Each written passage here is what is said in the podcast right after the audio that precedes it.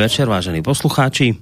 Tak sme tu teda opäť, tak ako sme to slubovali, uh, tak sme tu teda opäť s ďalším dielom relácie za hviezdami.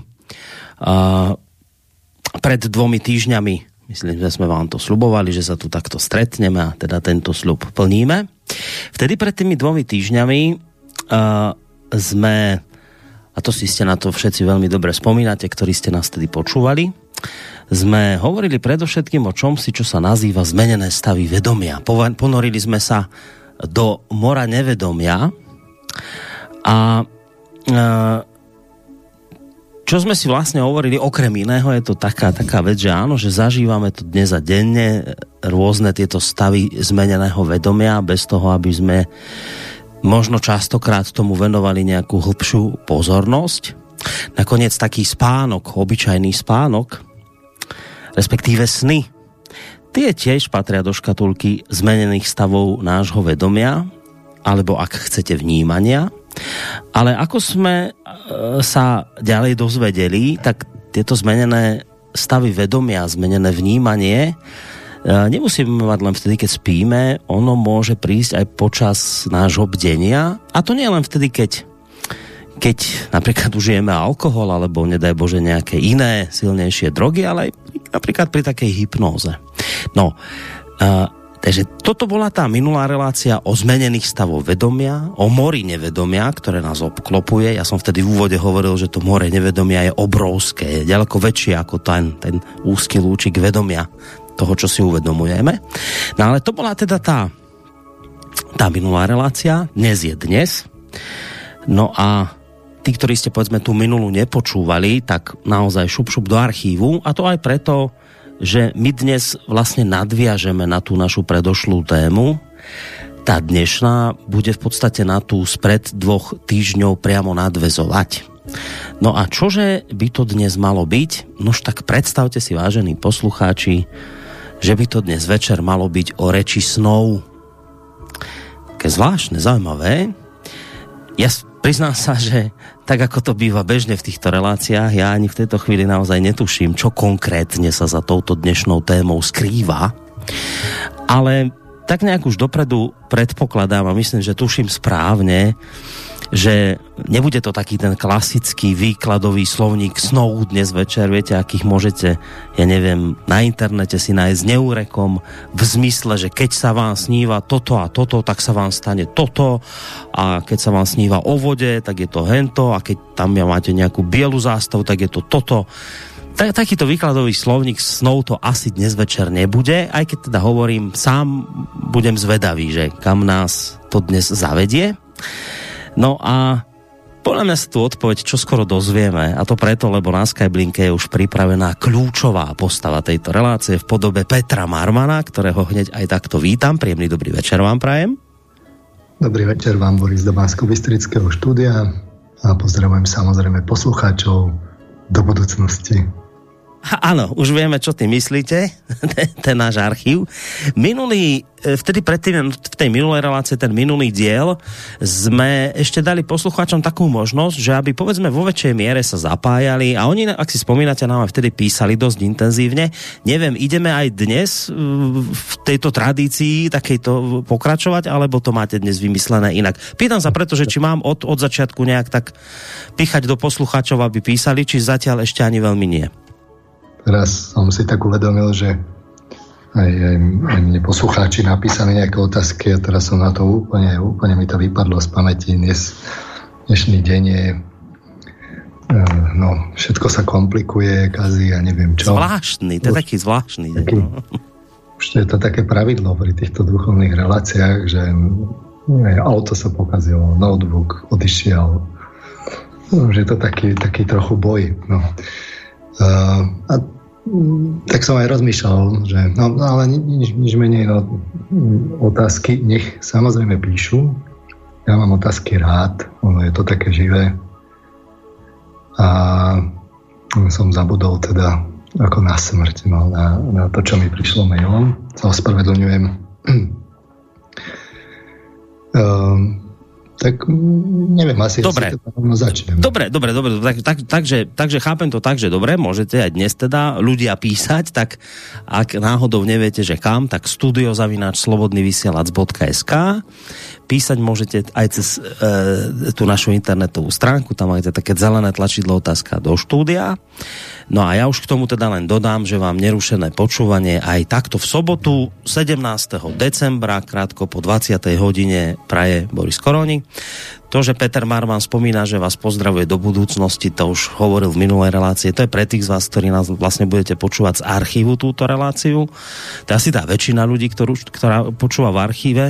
No ale tí, ktorí nás počúvate naživo, tak vy dnes máte tú možnosť, že aj priamo sa môžete do tejto relácie zapojiť tým spôsobom, ktorý som teda už spomínal. Dobre, tak môžeme sa do toho teda pustiť do tej, do, neviem, do tej dnešnej témy, alebo ešte skr- mal, malé, malé, malý návrat k tej predošlej téme dáme na úvod. Sa pustím do tej dnešnej rovnou, hoci trochu tam bude také rekapitulácie, ale úplne z iného pohľadu. Som rozmýšľal, že ako to dnes poňať, predsa len je týždeň pred Vianocami, aj keď to teda posluchači môžu počúvať teda neskôr, ale Predsa len tí, čo to počúvajú teraz, tak by sa patrilo zohľadniť túto okolnosť. Tak som si povedal, že to urobíme také voľnejšie. Samozrejme, tá téma je bohatá, komplexná, takže ono dnes ju ani nedokončíme. Máme si to také voľ, voľnejšie, viac popredkávané skladbami, tak e, s touto okolnosťou sa asi teda do toho pustíme. Chcel som to urobiť také pohodovejšie. Dobre, dobre, naozaj netreba sa nikam ponáhľať, zvlášť keď tu máme sviatky pokoja, mieru a kľudu, tak, tak okrem iného samozrejme, tak naozaj neponáhľajme sa, dá spravíme si takú väčšiu pohodu. Budeme si dnes viacej hrať, Neznamená to, že sa nebudeme ale rozprávať, samozrejme budeme to predovšetkým, ale teda môžete sa aj vy zapojiť, vážení poslucháči, zahráme si viacej skladieb, ako je to bežné, ale ešte asi v tejto chvíli nejdeme na skladbu, alebo už sa žiada, ešte nie, dobre. Uh, takže keďže je ten vianočný čas, tak si urobíme aj taký prekladový slovník, uh, ktorý tu bežne používam, teda medzi nejakou v podstate odbornou terminológiou, takou za, za, zaužívanou psychologickou, aj keď populárnou a na druhej strane nejakou duchovnou, povedzme kresťanskou. Takže si to skúsime aj teraz. V kresťanstve je, je, máme trojnosť telo, duša, duch. duch duša, telo. Duša stojí medzi telom a duchom. No, to, to znamená, pre, pre dušu je to, e, že stojí medzi dvoma mlynskými kameňmi, to tak môžeme nazvať. A to znamená teda, že na jednej strane má vzťah s telom, veľmi úzky, na druhej strane s duchom. No to je vlastne také taká základná rozpoltenosť duše, že kam sa prikloní a v tom spočíva v istom zmysle aj naša sloboda. Takže my sme si tu v uplynulých reláciách hovorili o vzťahoch aj duše tela a duše, duše s duchom. Ozriememe si teda ten prekladový slovník. Uh, telo to vieme, čo znamená všetci. Vnímame ho prostredníctvom zmyslov. Je to naše hmotné fyzické telo. Hovorili sme si ale, že je aj nejaké životné pole, povedzme, to môžeme tak nazvať, ktoré je zodpovedné za jeho homeostázu, ale toto tvorí, nazvieme to teda to telo, tejto trojčlennosti. Na druhej strane tu máme dušu, tak čo pod ňou myslíme, tak myslíme pod ňou emocionalitu. No a teraz telo vie vplývať na dušu, to sme si rozoberali v tých prvých reláciách, čiže máme nejaké zmysly, v tele sú aj nejaké reflexy a tie vedia vzbudiť emócie. To je, niečo, čo nám zanechali bohovia, ktorí nás stvorili, by sme to mohli tak nazvať. Podobne je to s nejakými sústavami telesnými, ktoré vedia vzbudiť nejakú náladu, ktorá pripomína teda emócie, ale aj vedia aj ako emócie samozrejme vzbudiť. My sme si podrobnejšie popisovali, ako tie sústavy tvoria nejaké stupne nevedomia a akým spôsobom vedia prostredstvom nejakých orchestrácií vzbudiť emócie telesných orchestrácií. Čiže to by sme mohli nazvať, že to je taká tá objektívna vonkajšia božská bariéra, na ktorú nárážame pri slobode. To sú nejaké určené pravidlá hry. Jednoducho máme tu základné emócie, e, máme tu inštinkty, máme tu reflexy, e, všetko to podlieha nejakým zákonitostiam. A toto je viac menej dosť dané. Na druhej strane duša vie vplývať zase na telo, tiež významne, čiže opakované prežívanie emócií, vytvára zvyky, ovplyvňuje e, aj homeostázu a, a e, tieto zvyky postupne začnú sa nám vpečaťovať do trvalejších črt osobnosti, Čiže opakované emócie sa nám postupne vpečaťujú do osobnosti prostredníctvom nejakých zvykov, nálad. A podobne platí, že emócie ovplyvňujú homeostázu a homeostáza riadi orgány, takže opakované prežívanie emócií, ktoré uh, sa nám vpečatí do nejakých zvykov a nálad, potom vychyluje homeostázu aj orgánov a týmto spôsobom nejakým nejako funguje uh, somatizácia, čiže ako sa nám duševné prežívanie, emocionálne zapíše až do tela, čiže v krajnom prípade do chorôb. Toto je nejaká taká bariéra, ktorá je už vytvorená našimi skúsenostiami počas života. Hoci nejaké veci sú tam samozrejme zdedené, ale môžeme si za ňu už aj sami. Toto je druhá taká stránka, kde duša naráža na bariéry, čo sa týka slobody. Jednoducho, ako sa hovorí, zvyky sú železná košela, takže nemôžeme si ho robiť, čo chceme. Podobne to s telom, so sústavami, s orgánmi, s homeostázou. Tiež nás to môže po nejakom čase už vyslovene brzdiť alebo od, odvievať iným smerom, ako by sme chceli. Čiže toto sú tie vzťahy duša a telo, je to taká úroveň, ktorú majú aj zvieratá. My sme si to teda podrobne rozobrali v dvoch reláciách. V nervovej sústave je to, sú to teda poschodia, ktoré súvisia s mozgovým kmeňom a s takými tými plazými základnými emóciami. Sme si to nazvali. Potom sú tu ale aj vzťahy duše s duchom, ktoré sú úplne iného charakteru No, sme aj ľudia, nie sme len zvieratá, vieme aj myslieť, takže pod duchom máme na mysli hlavne teda naše myslenie. Hoci my dnes chápeme myslenie dosť mechanicky a abstraktne, tak je to trochu také skreslené, ale je to rozhodne časť nejakých našich duchovných schopností. Takže duch vplýva na dušu z druhej strany, čiže naša racionalita nejakým spôsobom vplýva na našu iracionalitu, na naše emócie. Čiže všetko, čo myslíme, sa jednoducho postupne spája s emocionalitou. Čiže z myšlienok, z nejakých takých neutrálnych sa postupne stávajú názory. A tie smerujú, tieto emócie potom smerujú do nejakého vyjadrenia vo fyzickom svete, čiže keď sa k tomu pripojí aj činná zložka, tak sa myšlienky a názory postupne stávajú postojmi, vyzrtými.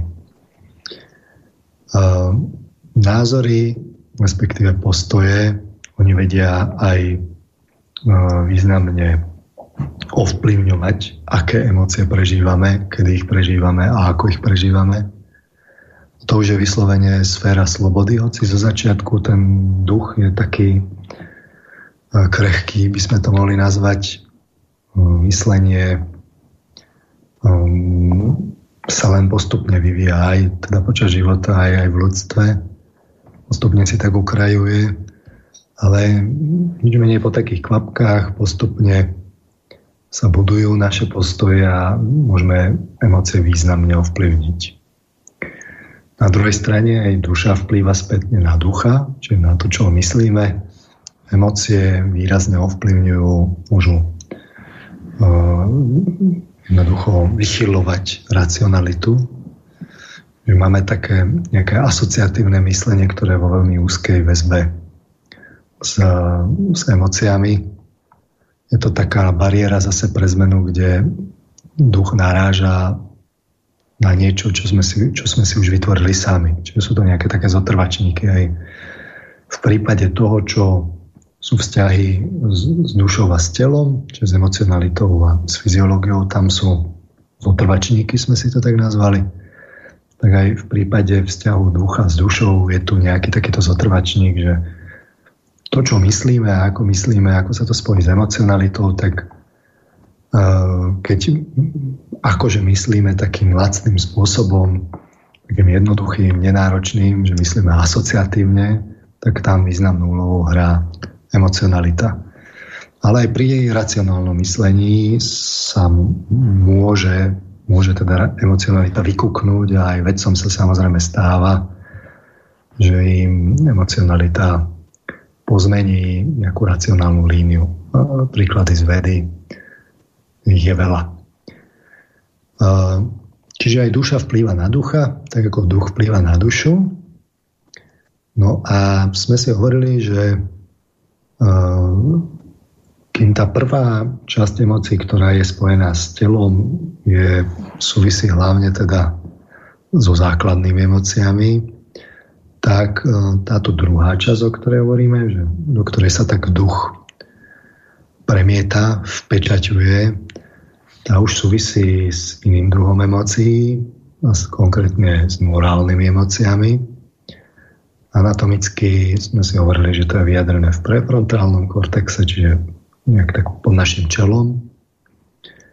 A či sú tam samozrejme nejaké rizika, ak myslenie alias duch to neurobi dobre, tak e, morálne emócie môžu sklznúť späť v nejakej takej retrográdnej forme povedzme amorálnych emócií, čiže úcty, empatie, lásky sa môže stať, povedzme, závisť, vyslovene nenávisť a podobné takéto emócie, ktoré nás kvária ktoré už zvieratá nemajú.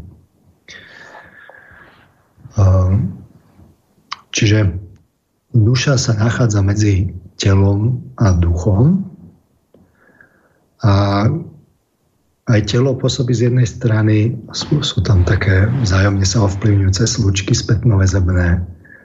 Aj duch pôsobí z druhej strany na dušu a sú tam spätnoväzebné slučky. Ehm, je to komplikovanejšie ešte aj tým, že počas života my, e, náš duch sa e, zobudza v nejakom takom kultúrnom kontexte. Keď sme deti, tak väčšinu myšlienok, ktoré sa nám internalizujú a zmenia sa na naše názory a postoje. My vlastne príjmame tak, že nie sme pri tom plne prítomní so svojím ja, dá nám ho kultúra. Aby to bolo spravodlivé, tak do kultúry sa pre zmenu počas histórie vpečaťovali e,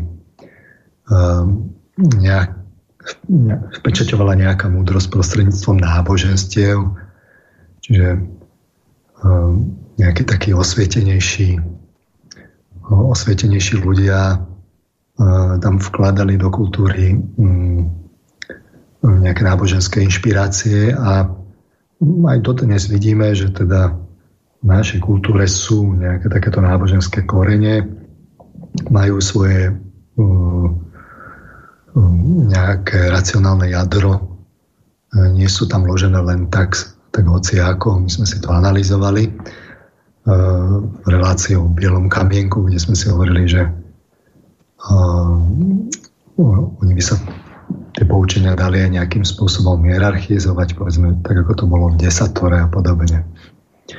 A potom je tu aj nejaká oblasť, kde si duša samotná žije svojim životom relatívne nezávisle aj na fyzickom svete, aj na, na duchovnom svete, na duchu kde si môže uplatňovať emócie len tak, v istom zmysle, hoci samozrejme aj to telesné, aj duchovné sa tam môže premietať aj intenzívne, keď to duša dovolí. Táto oblasť je hlavne oblasť sociálnych emócií. tiež sme si hovorili, že to vidno aj v nervovej sústave. Sú, je taká oblasť mozgu, hypokampus, povedzme, ktorá je zodpovedná za sociálne emócie. A to, aké duša prežíva sociálne emócie, sme materinskú lásku, partnerskú lásku, tak e, to sa tiež tak zapisuje e, aj do nižších zložiek, aj do vyšších zložiek, čiže na jednej strane aj povedzme do homeostázy a môžeme z lásky až ochorieť. Na druhej strane aj spätná skúsenosť sa vnáša do tej duchovnej sféry a láska konec koncov nie je nejaká téma, ktorá by bola neduchovná. Takže e, to, ako sa to vpíše do týchto sfér, tam sú tiež nejaké také zotrvačníky, mohli by sme nazvať, že no to, mohli by sme nazvať, sú to skrátka naše vzťahy. Tiež to má nejakú zotrvačnosť. Jednoducho keď máte s ním nejak, s človekom nejaký vzťah, tak uh, po nejakom čase vybudovania vzťahu mu nejaké veci povedzme nepoviete alebo mu poviete. Čiže je to tak, ako keby ste ho stretli prvýkrát. Je tam, uh, nesie sa tam nejaká minulosť. No a viete, ako je to s láskou a so sociálnymi emóciami. Keď to padne príliš do tela, tak z lásky sa stane povedzme erotika. Keď e, to smeruje k duchu, tak môžeme hovoriť o nejakej transcendenčnej láske, nejakej takej, ktorá presahuje človeka, smeruje do duchovných sfér. Čiže slovo láska môže obsahovať rôzne významy, treba si dať na to pozor. Rozoberal som to už viackrát. A takto to my máme všetko spojené. E, všetko naraz, keď bdieme. A e, chvíľku sú pri naše pudy, reflexy, alias telo, alebo povedzme nálady, nejaké vychýlenie homeostázy, čiže tá životná zložka. Alebo prežívame hlavne nejaké emocionálne stavy, emócie. Takže vtedy je pri slove zasa duša. A teraz môžu byť rôzne, one vo vzťahoch aj s telom, aj s duchom, čiže môžu byť základné emócie viacej, alebo sociálne, alebo morálne. A samozrejme zasahuje sem aj duch, čiže niekedy myslíme, ehm, keď je to viacej také asociatívne, tak je to viacej také spojené s emocionalitou, s dušou. Skôr duša to vedie. Ak je to vyslovene také racionálne, že niečo riešime, tak logicky usporiadanie, tak tam viacej zase zasahuje duch. No, ale ono sa to mení veľmi byte, takže mm, je to skrátka tak rôzne pospájane a tak si tu my žijeme v živote. No ale v minulej relácii sme si hovorili, že my len nebdieme, že máme tu aj zmenené stavy vedomia. Sme si ich teda prechádzali v predchádzajúcej relácii. Sme ukazovali, ako sa naše vedomie postupne štiepi a môže v ňom vykukovať vyslovene také, také nevedomie. Čiže mohli by sme povedať z tohto pohľadu, aj prečo som to hovoril, aj takto vianočne tematicky, že jednotlivé naše zložky sa postupne rozpájajú. Čiže aj z, aj z výskumov vidno pri, pri výskumoch vedomia, že vedomie sa môže fragmentovať. Nedrží pohromade, sa, sa rozpadá na nejaké parciálne zložky, ktoré ktoré tak vykukujú. Je toho naozaj v psychológii plno príkladov. A to, to, toto, má, toto zažíva každý jeden z nás. Prečo? No, lebo spánok je klasická ukážka, keďže máme potrebu spať. Keby sme nespali, tak by sme zomreli. Takže každý jeden z nás spí a e, to znamená, že naše vedomie sa postupne tak nejako rozpadá, závisí od uhla pohľadu. E, minimálne vieme, že počas snívania e, je to citeľne inak ako počas bdenia. Takže tam máme takú vyslovenú, vyslovene jasnú ukážku, ktorú si ľudia pamätajú, že, že naše vedomie sa naozaj mení. Aj keby ste nezažili žiadne psychoaktívne látky, hypnózu a podobne, tak počas snívania e, nevedomie môžete zažiť.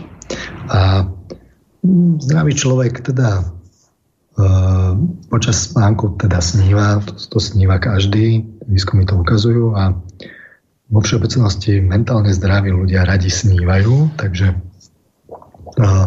uzrieme sa teraz na spánok, ale pustíme si teda prvú skladbu, aby som dlho nehovoril. Dobre, no, no to v podstate bolo také ešte preopakovanie si tých iných vecí z minulosti, takže teraz ste to tak... Dobre, tak ste to také zhrnuli do také štvrť hodinky, fajn. Dobre, tak si ideme oddychnúť, aj budete nejak komentovať tie pesničky, či nie je potrebné? Zatiaľ nie. Dobre, dobre, tak si hráme, po pesničke sme tu opäť.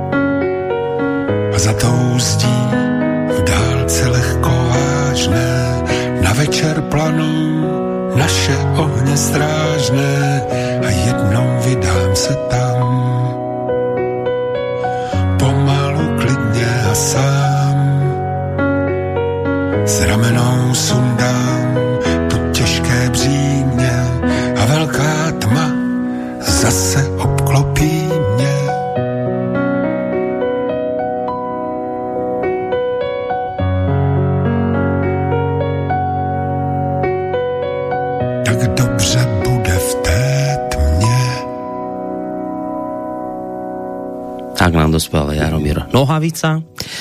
A my sa teda ideme pustiť do našej témy, ktorú svojho času popísal, myslím, kto a možno má Peter Marman opravy, ale Freud to bol, kto hovoril o snoch ako kráľovskej ceste do nevedomia. Tak o tomto by sme sa dnes mohli zrejme rozprávať. Petra Marmana máme na Skyblinke, tak poďme na to. Áno, bol to Freud. Tá veta je slávna. Um,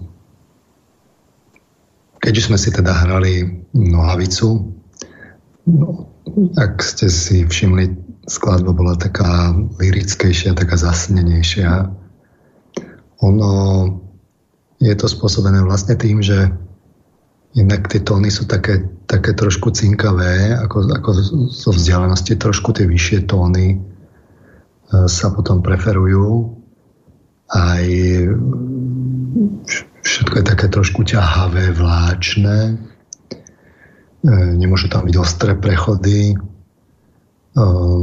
to to, to je vlastne zážitok, ktorý má človek pri zaspávaní. Keď zaspáva, prečo zasne skladba? No tak lebo je, je to veľmi podobné to, ako človek prežíva zvuk, keď zaspáva. Tiež sa to tak vzdialuje, hlboké tóny postupne tak miznú, je to tak, také vláčne, naťahuje sa to, vedomie sa tak vypína, takže uh, toto sú také tie typické snivé skladby. Preto som aj, aj vybral, keď už mám k tomu povedať pár slov. No a teraz sa vrátim teda Hovorili sme si, že mm, človek má rôzne zložky, e, ktoré sú počas dňa spojité, vytvárajú naše vedomie, a, e, ale oni sa môžu aj rozpájať. A to rozpájanie e, sa deje organizovane a samozrejme aj na nejaké podnety aj zvonku, aj znútra, ale, ale neustále zažívame rytmus v spájaní a rozpájaní týchto jednotlivých zložiek. Klasický príklad je teda bdenie spánok. A chcem to ukázať, že čo sa tam deje z pohľadu práve toho duchovného.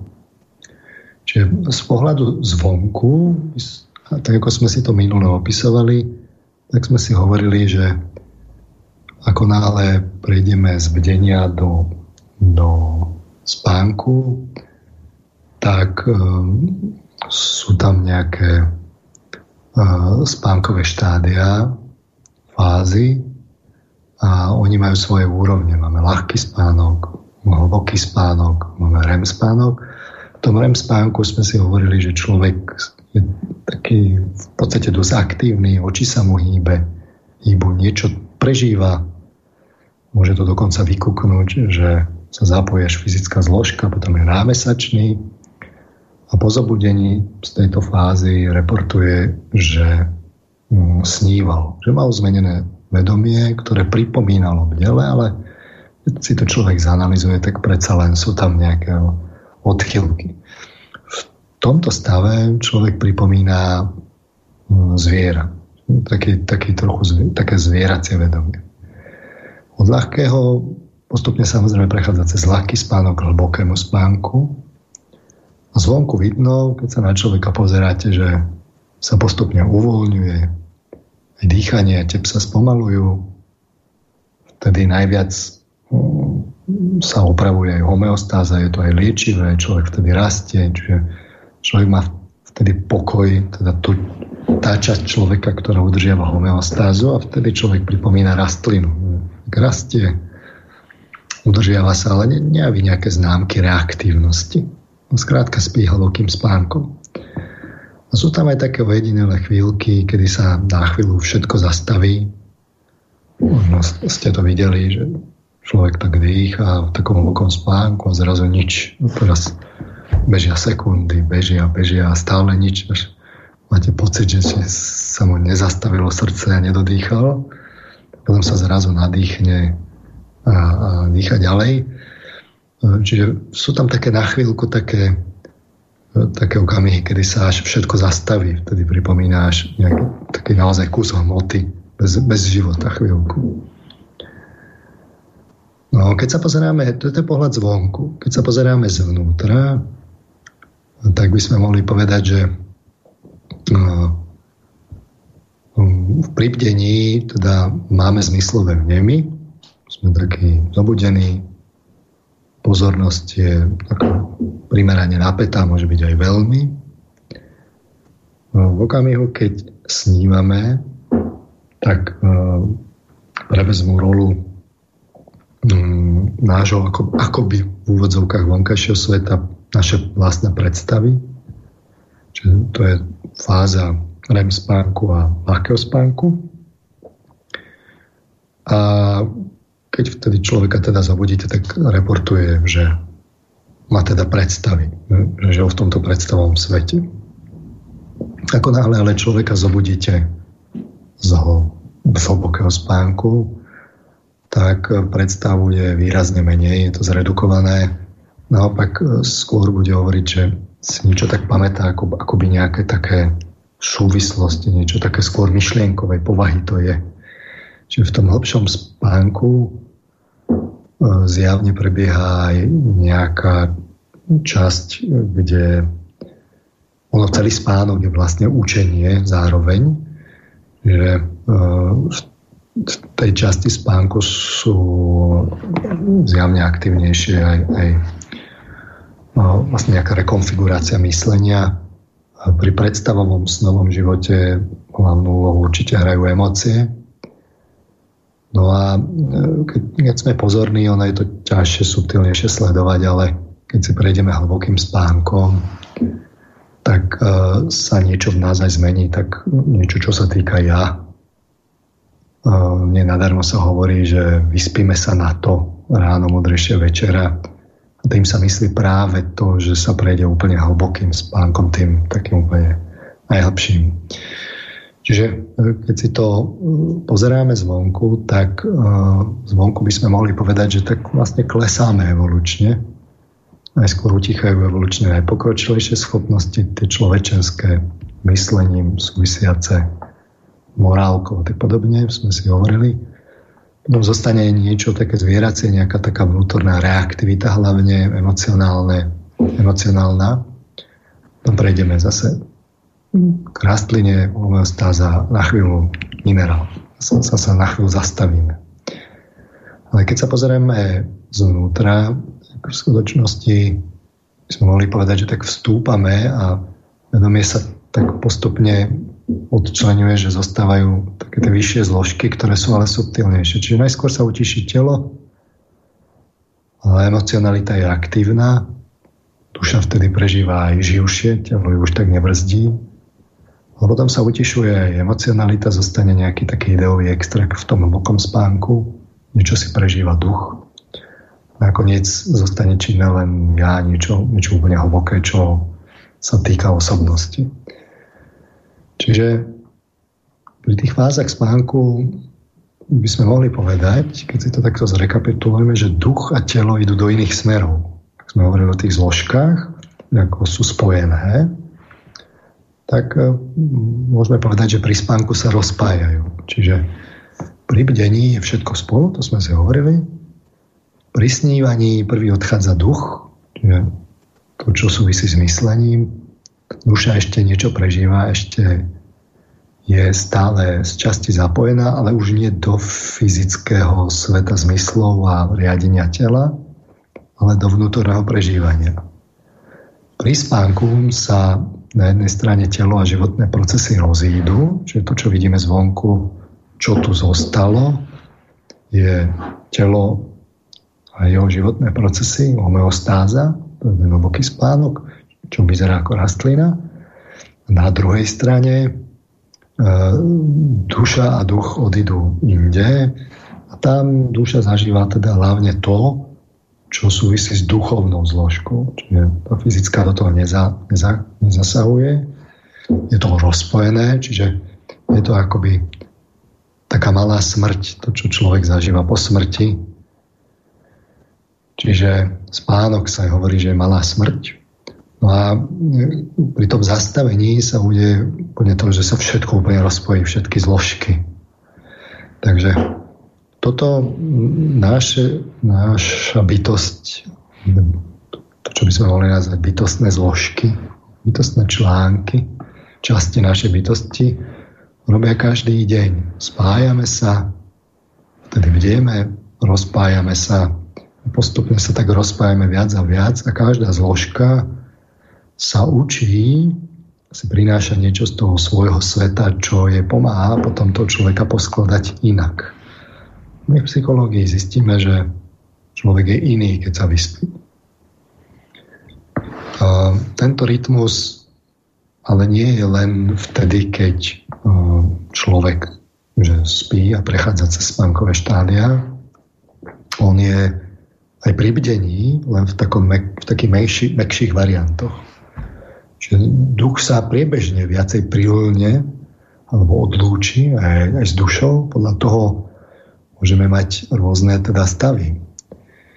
E, že typický príklad, aj sme si to hovorili pri zmenených stavoch vedomia v takých tých mekých variantoch je aj denné snívanie.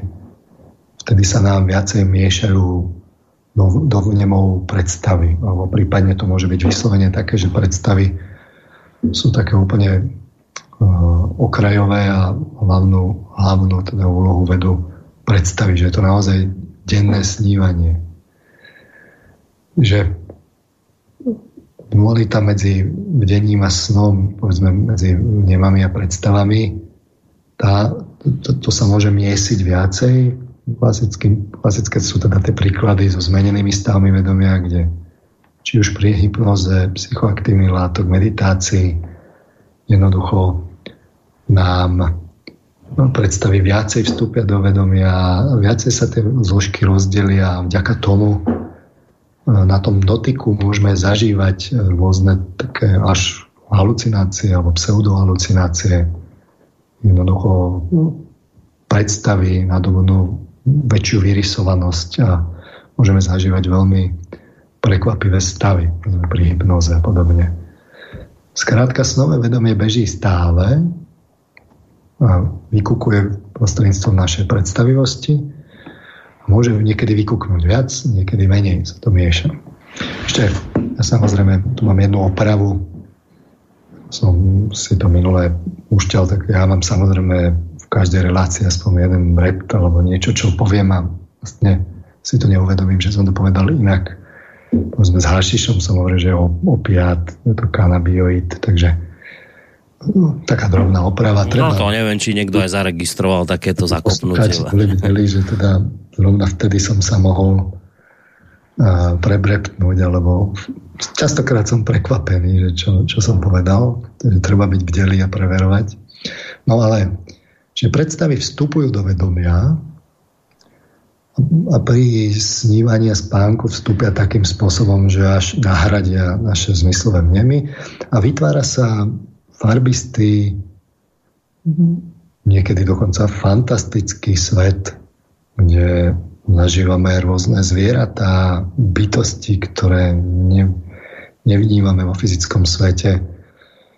Príbehy aj paralelné, opakované, my si žijeme dejové línie v, úplne v takých paralelných životoch počas snívania. Ten, to si zapisuje snár, vie, že sú paralelné línie, v rôznych časoch, v rôznych identitách a tak ďalej. Skrátka poznáme to všetci. A teraz prichádza tá otázka, že ako to teda je, aký je význam snov, aký je jazyk snov. A dáme si zase skladbu a vrátime sa k tej téme ďalej. Dobre, sme ako v takom seriáli teraz, že pred, keď bude to najdôležitejšie, tak dáme reklamu teraz, ale nedáme reklamu dáme pesničku. Dobre, tak po pesničke. Už potom po pesničke pôjdeme k jazyku snov? Pôjdeme. Dobre. Postupne, postupne. Dobre, dobre, dobre. Treba to gradovať, presne tak. Dobre, tak hudobná prestávočka.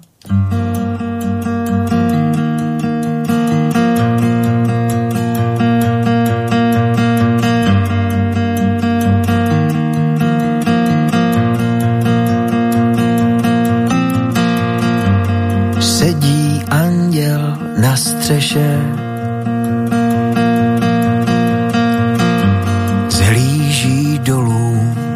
ulic. Ostrou tuškou píše vše, nesmí uniknout mu nic.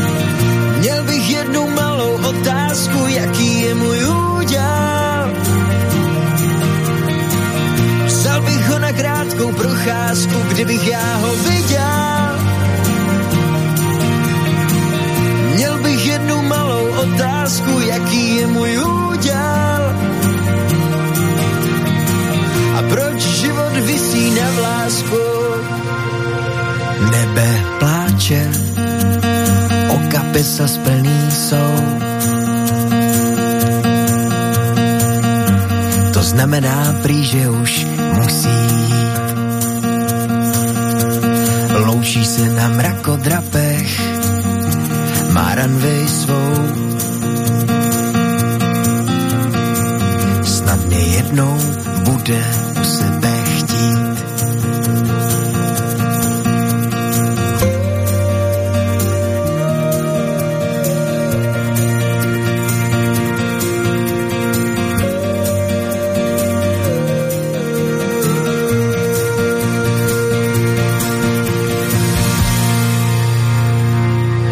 Kdybych já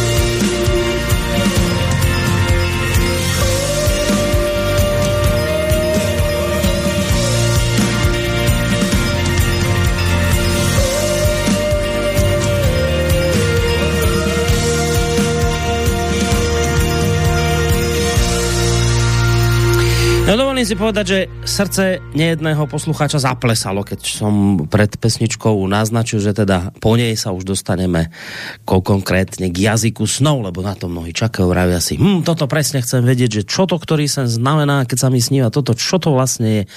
To sa mi nemôže asi snívať len tak pre nič, za nič, a ešte navyše, keď sa mi nejaký sen opakuje a teraz čo to všetko znamená, prečo sa to deje, aký je ten jazyk snov, toto ľudia by radi vedeli. Či to teraz už dostanete tu odpoveď, alebo nie, kto vie, lebo Peter Manman v úvode naznačil, že sa v touto, z tejto relácie teda ešte všetko nedozvieme, že sa teda nikam až tak veľmi ponáhľať nebudeme. No ale v každom prípade pred pesničkou slúbil, že už ideme k jazyku snov. Tak, ideme zistiť, čo všetko sa to zvieme teda z tohto snára.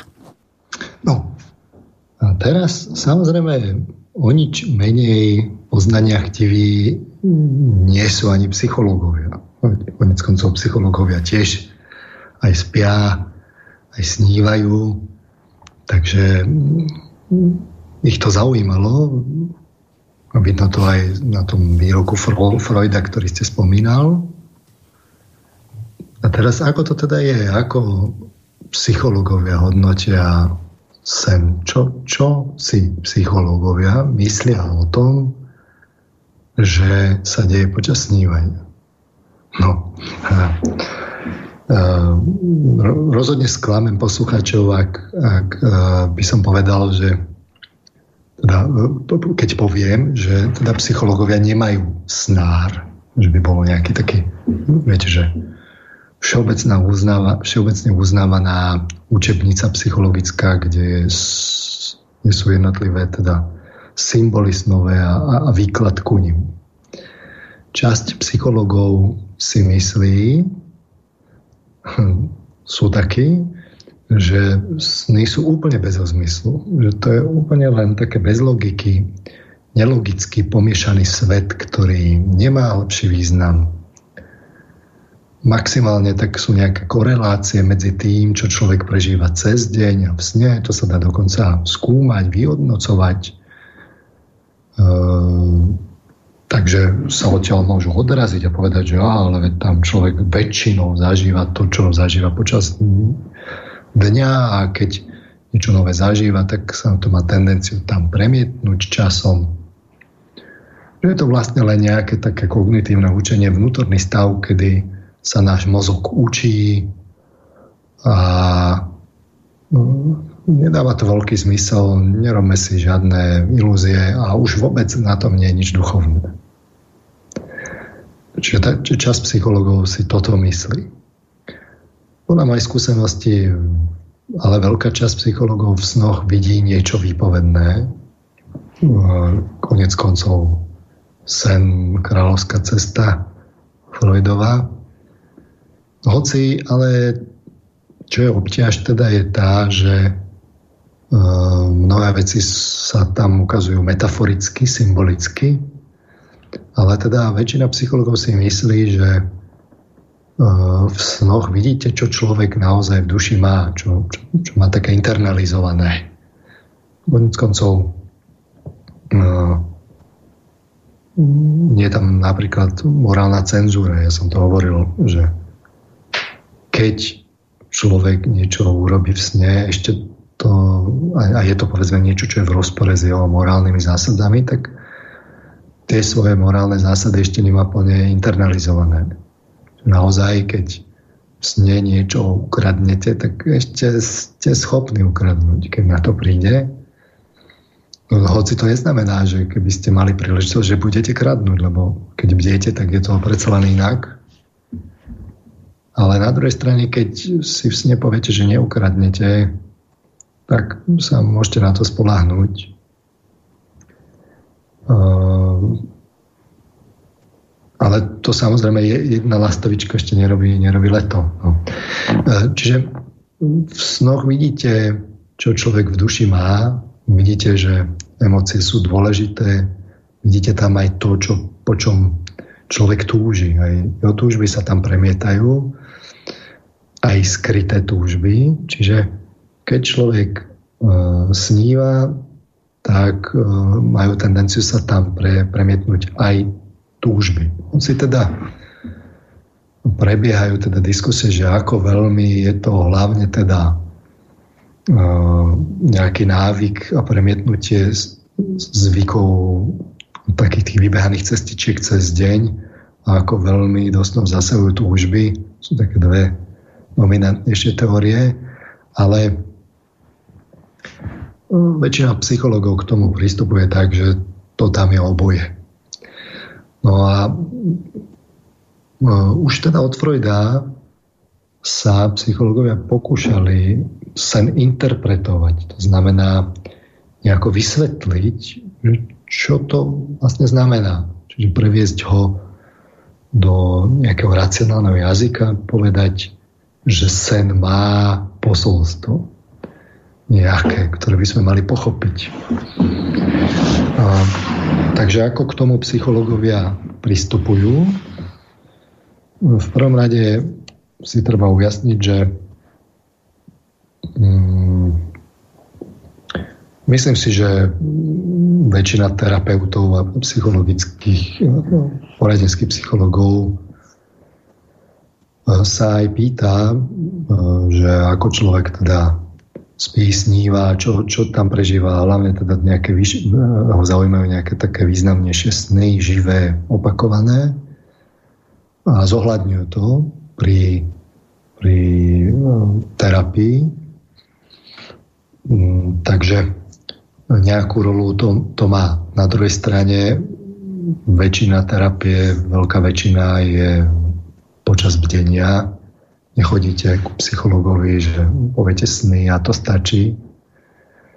Aj tam vidno postoj psychologov, že teda opierajú sa hlavne o ten bdelý stav, nie až tak veľmi o o snívanie, hoci závisí teda na druhu terapie, keď k tomu sa ešte dostanem. V každom prípade ale to, čo psychologa zaujíma e, na snoch, je práve to, že emócie určujú, čo je v sne dôležité a čo nie. Takže e, keďže psychológ potrebuje poznať emocionálne sítenie a emócie, ktoré človek prežíva, tak e, určite neodmietne to, aby ste mu uh, sen porozprávali. Mm. A ak niektorí teda ide interpretovať, lebo som hovoril, že sú také smery, aj metódy, tak uh, psychológovia štandardne k tomu pristupujú tak, že teda vychádzajú z predpokladu, že emócie teda určujú, čo je v sne dôležité. A keď niečo zažívate, tak psychologa bude zaujímať hlavne to, čo vy subjektívne považujete za dôležité. Čiže to, čo je sítené. Zaujíma ho nielen to, čo ste prežívali a ako v zmysle tej vonkajšej predstavovej reality, ale zaujíma ho hlavne to, čo ste pri tom cítili. A keď e, nejaká emocia je intenzívnejšia počas e, toho, ktorého fragmentu sna, respektíve epizódy, tak to bude asi dôležité. Dôležité je to, či už keď emocia je pozitívna, tak aj keď emocia je negatívna. Obidve emocionálne sítenia sú, zvyšujú dôležitosť, takže psychológ sa v prvom rade bude zaujímať o to, ktoré sú to tie pasáže, ktoré boli sítené emocionálne. A každý takýto prvok, ktorý je podfarbený, tak e, ten sa považuje za dôležitý. A teraz, keď už máte identifikované také tie dôležité časti, mm-hmm. Tak čo, čo, čo následuje ďalej? No tak klasicky nenasleduje to, že by si teda psychológ prelistoval e, konkrétnu učebnicu nejakého snára, ale uh, nechá to na klienta. Väčšinou to teda prebieha tak v nejakej forme, že nechá klienta asociovať, že čo ho prvé napadne, alebo čo ho napadne, keď si to tak zopakuje, čo, čo bol ten dôležitý fragment sna. A potom o tom, alebo s ním diskutuje, e, či už individuálne, alebo dokonca aj v skupine, podľa pravidla viac a viac rozumu, že sa to rozoberie v skupine a ostatní sa snažia do toho vžiť a niečo k tomu povedia aj zo svojej skúsenosti. Alebo nechajú pripojiť spomienky zo života, že s čím by to tak mohlo súvisieť a teraz vás zase niečo napadne, máte povedzme také dežavy, dokonca to môže byť tak, že si na príslušnú predmetnú pasáž s nás spomeniete nejaký úsek dňa, že vtedy vás to napadne, že v tej situácii. No tak keď v tej situácii vás napadol fragment sna, ktorý, bol vtedy, ktorý sa ukázal byť dôležitý a vtedy bol, tak samozrejme psychológ to chce vedieť, lebo zjavne tam bude nejaký súvis. Jednoducho voľné asociácie, či už na spomienky, alebo teda na to, čo vás k tomu napadne, to práve emocionalita ukazuje, že, že, ktorá, že čo tam je za spojnica. Prípadne ešte môžu psychológovia nechať, e, povedzme, vžiť sa nechajú sa vás vžiť do každej postavy v sne. A vy ste to zažívali aj z iných strán, nielen zo svojej postavy prvej osoby. Ale tak či onak idú po emocionálnych linkách, tak či onak hľadajú v podstate je to celé subjektívne, že hľadajú, čo vy k tomu poviete. Nie, že vy si teda nalistovali niečo objektívne. Hlavne ich zaujíma vaše subjektívne vnímanie, asociovanie, to, čo vy k tomu prežívate. Snažia sa to z vás nejako takto nepriamo poviem to tak, dolovať. Za týchto okolností, za týchto okolností e, ťažko možno definovať nejaký objektívny nový symbolický jazyk, nejaký univerzálny snár, že keď uvidíte napríklad pohár alebo kalich, tak to znamená toto a toto.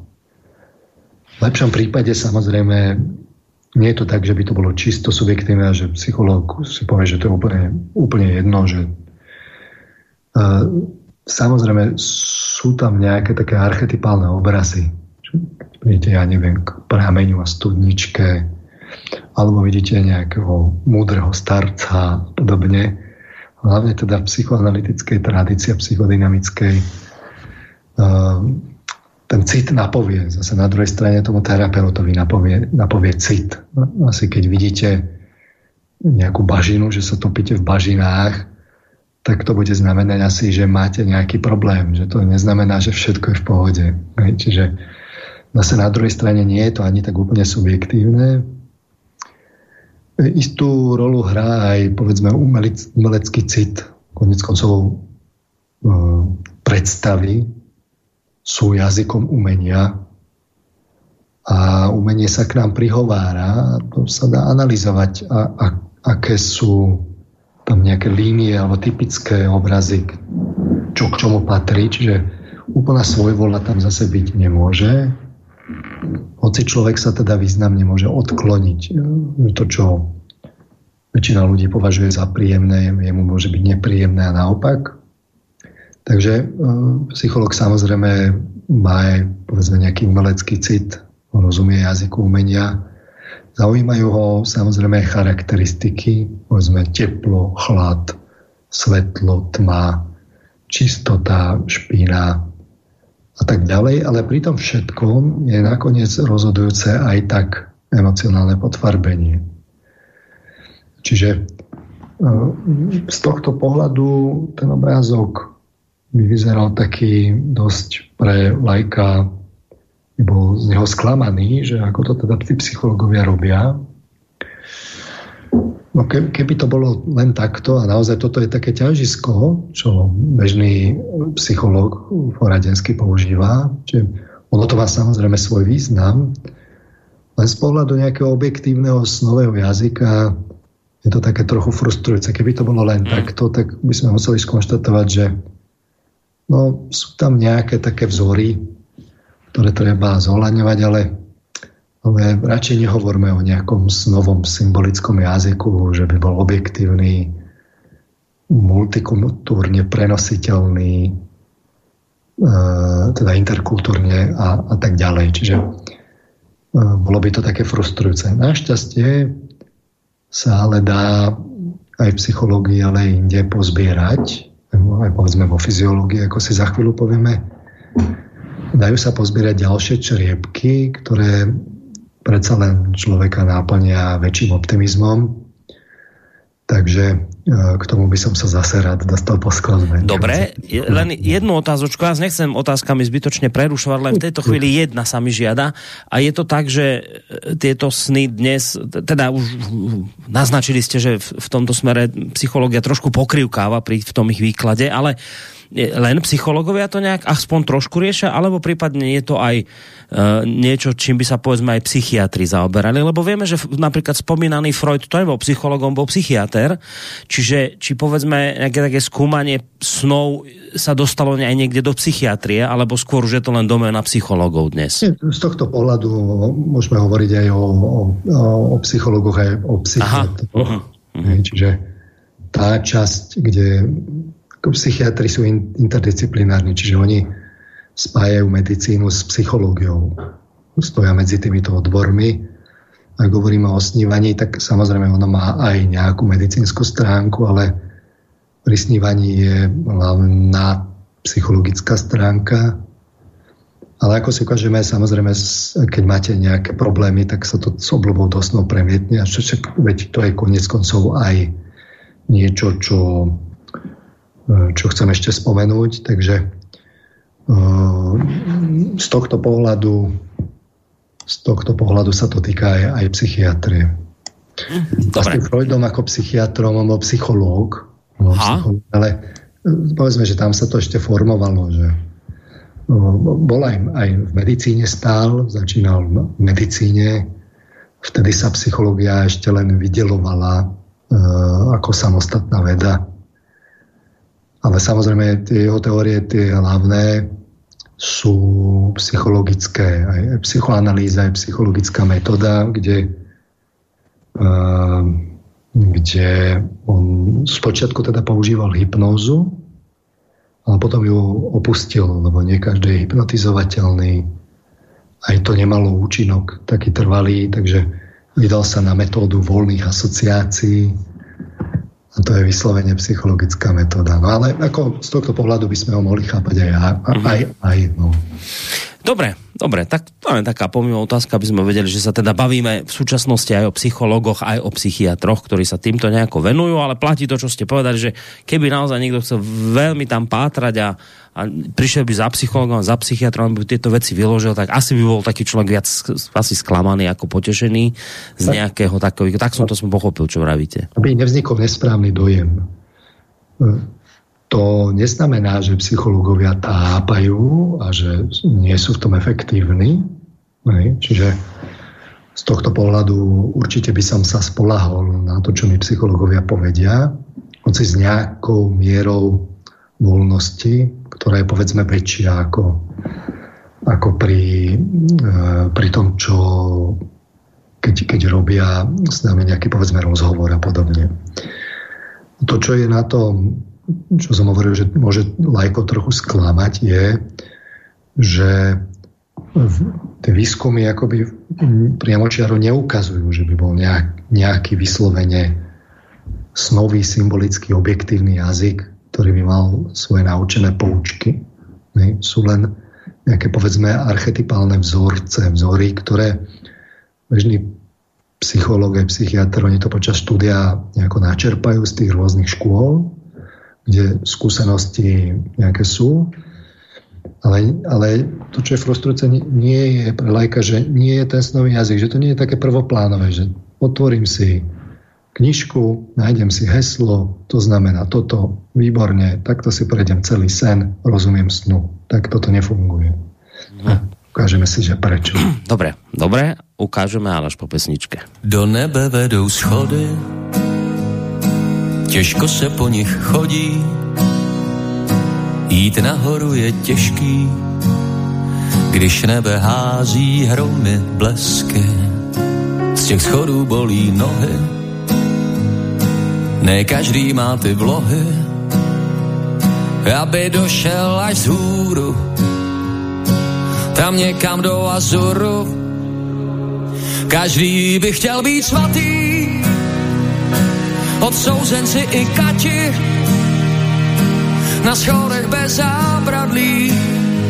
Naděje mnohých padly stejně celkově vzato ty schody stojí za to i když to klouže člověk právo rád. By to celý viděl ze zhora. Každý by chtěl být svatý.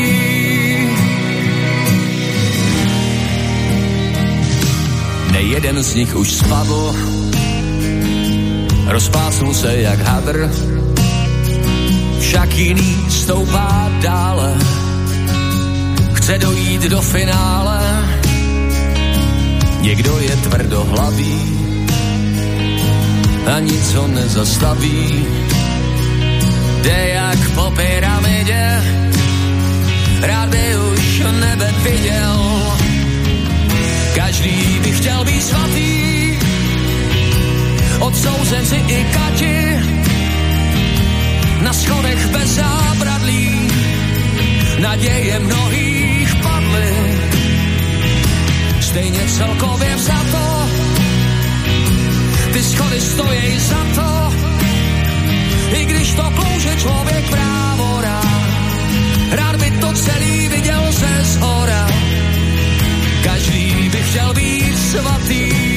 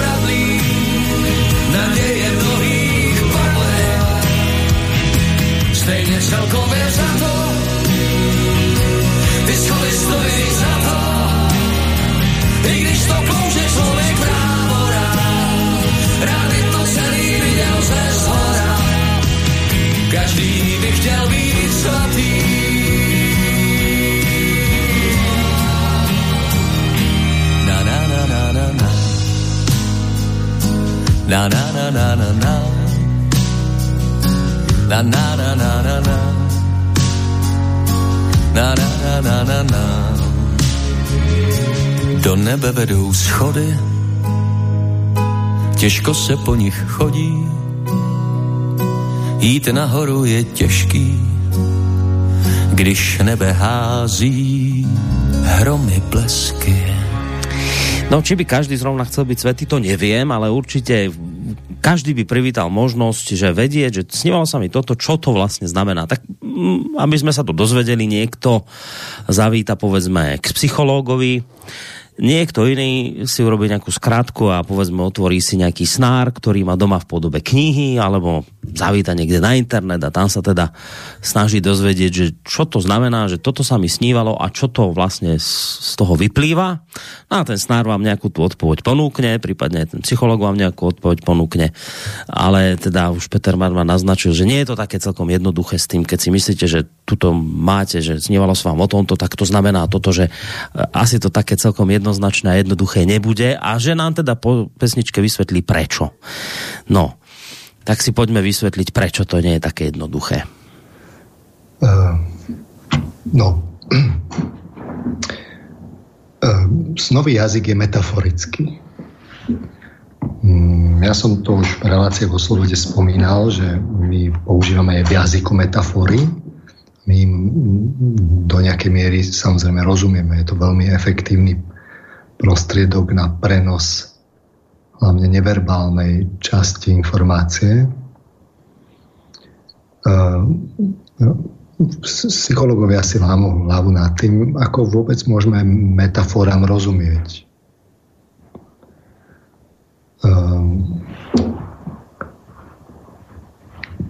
Viete, že dolahla na mňa ťažoba čierno-čiernej tmy, Takže tu máte metaforu, ktorej vy rozumiete. A tuto môžete priradiť, že rozprával ku mne ako had a dolahla jeho reč ku mne ako ťažoba čierno-čiernej tmy veľmi jedovatej, ktorá ma otrávila. Viete, môžete použiť e, vyslovene umelecko-metaforický jazyk poviete pár slov, pár prirovnaní takýchto, človeku sa môže hneď zježiť chlpy na, na, koži, môže dostať zimobriavky z toho a s odporom sa odvrátiť alebo so strachom a tak podobne. Ako je to vôbec možné, že tomu rozumieme, že prenášame takéto obrazy z jednej oblasti do úplne inej a rozumieme tomu? No a sa ukazuje, že to, čo je potrebné zobrať do úvahy, je to, ako my prežívame emócie, lebo to má nejaký objektívny základ v našom ľudskom tele. Teda nielen emócie, ale vôbec ako jednotlivé psychické procesy. A snový jazyk je s tým veľmi úzko spojený. Takže ja by som povedal teraz, že aké máme metafory v jazyku, no tak veľ, veľmi zbežne. A ku ním poviem, aké máme prežívanie emocionálne a uvidíte, že máte nejaký základ z nového jazyka. Čiže povedzme, zoberme si emócie samotné, keďže oni hrajú prím počas snívania tak vo všeobecnosti v jazyku sa vyjadrujeme o emóciách ako o kvapalinách. Vlnia sa, zdúvajú sa, oblievajú nás city, zavlažujú, pijeme ich, môžu ochladnúť, ale aj zovrieť. Zväčša majú nejakú teplotu a tak podobne. Čiže o citoch sa vyjadrujeme o kvapalinách. Teraz, prečo sa o citoch vyjadrujeme ako o kvapalinách? No lebo keď prežívame emócie, tak my prežívame niečo analogické, ako keby nás oblievali kvapaliny, niečo také kvapalinozné a zažívame to úplne vo vnútri tela aj, aj na povrchu tela. Také sú naše vnútorné pocity pri prežívaní emócií a čím sú silnejšie, tým sú markantnejšie tie pocity a zreteľnejšie. Takže preto my sa o citoch vyjadrujeme ako o kvapalinách. Nie je v tom nakoniec nič mysteriózne ani nelogické. A samozrejme jednotlivé základné emócie jednoduchšie. Uh, oni uh, tieto kvapaliny zafarbia nejakým smerom. Čiže hnev je vyslovene výbušný, ohnivý, eruptívny, spalujúci, vriaci, posadnutý, zapálený, žeravý. Sú de facto metafory.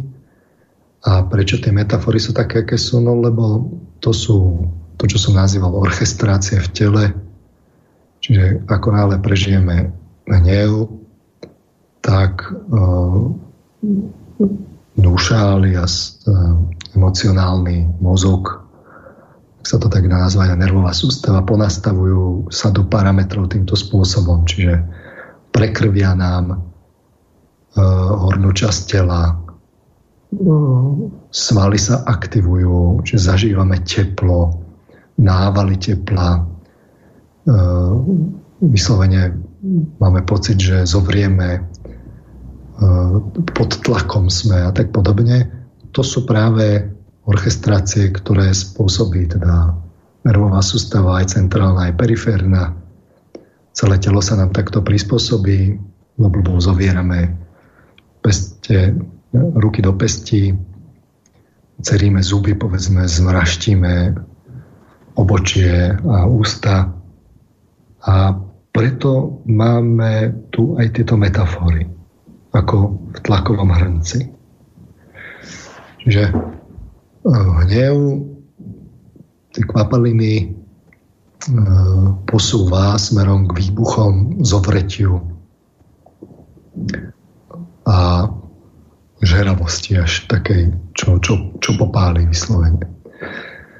Radosť keď prežívame, tak prežívame ju v metaforách ako prúdivú, ihravú, poletujúcu, sublimujúcu, povznášajúcu, hrejivú, ale nie tak horúco. Je to také príjemné. No tak presne to sú pocity, ktoré zažívame v tele pri základnej emocii radosti. Pri smutku už to je inak ten je taký pomalo plynúci, postupne usadzujúci, klesajúci, živosť, živosť odplavujúci, zastavujúci, tak podobne. Áno, takýto je smútok. Keď je v prvej fáze, tak je veľmi nástojčivý, vtedy ešte aktivuje, kedy môže byť práve, že taký smerom k horúcosti a momdlievaniu, ale keď prejde táto prvá fáza, tak smutok ide do letargického módu. Čiže toto je druhá časť, ktorú som spomínal. A, a, a takisto to platí, že práve toto sú orchestrácie telesné, ktoré nastavujú organizmus týmto spôsobom. Tak preto smútok má tieto, tieto metafory v jazyku. Strach je paralizujúci, desivý, ľadový, prenikajúci do morku kosti, skameňujúci, zmeravajúci. Som hovoril už neraz, že teda hnev nás aktivuje, je charakteristický pre predátorov, pre útočníkov, strach naopak pre obete. Takže uh, psychika nás pripravuje na to, že niekto na nás útočí, tak nás zmrazí, aby sme sa nehýbali Ľadové je to preto, lebo sa spotíme, aby sa klzala koža. Zježia sa nám chlpy preto, aby sme mali uh, neviditeľné obrysy tela, hoci dnes už máme, už nemáme chlpy, alebo málo máme chlpov na telo, už je to uh, taký atavizmus. Ale vo vnútorných pocitoch to stále pokračuje Takže aj jazykové metafory tomu zodpovedajú. Pri túžbe a vášni zažívame omámenie, je to smerom skôr k horúcejším módom, k elektrizujúcejším. Pohoda je plínúca, uspokojujúca, liečivá.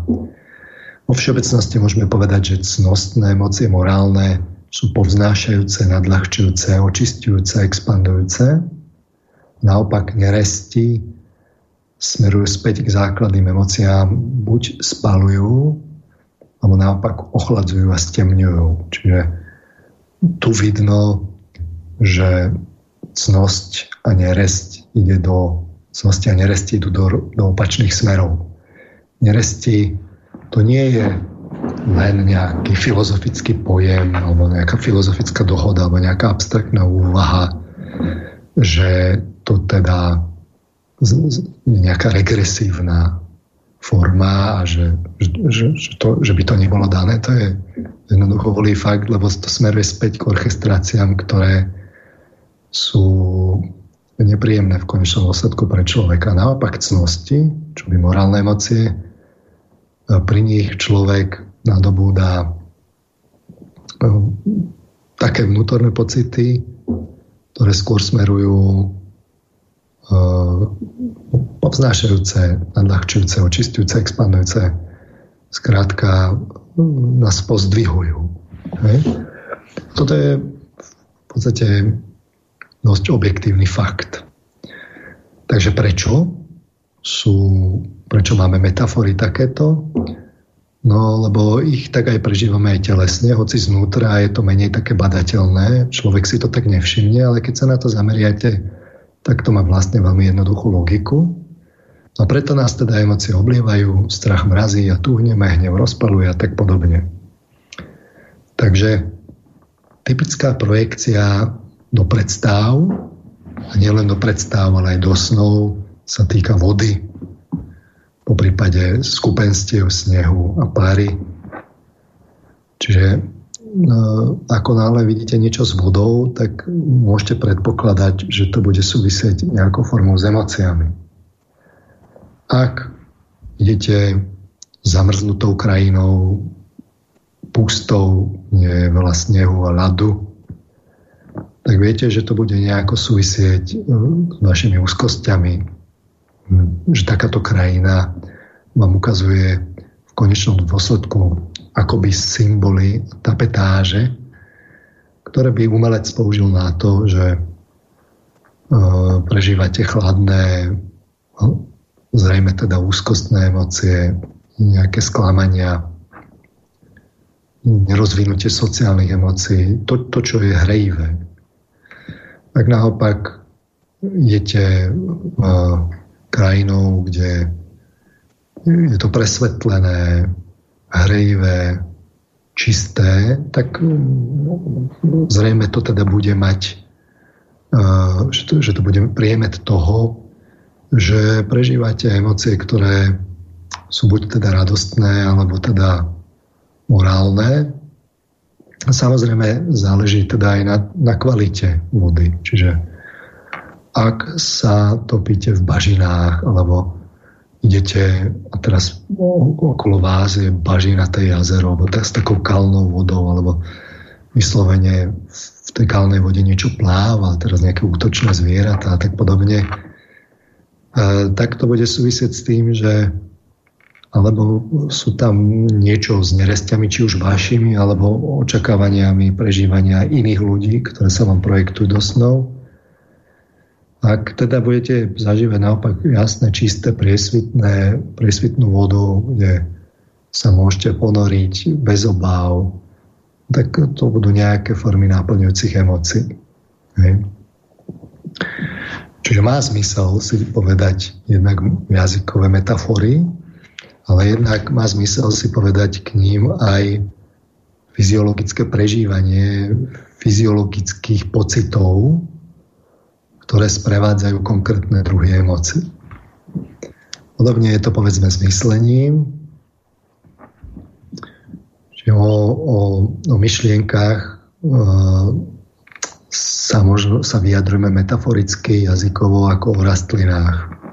Sejeme ich klíčia, štepujú sa, rastú, dozrievajú, prinašajú plody, majú a zapúšťajú korene.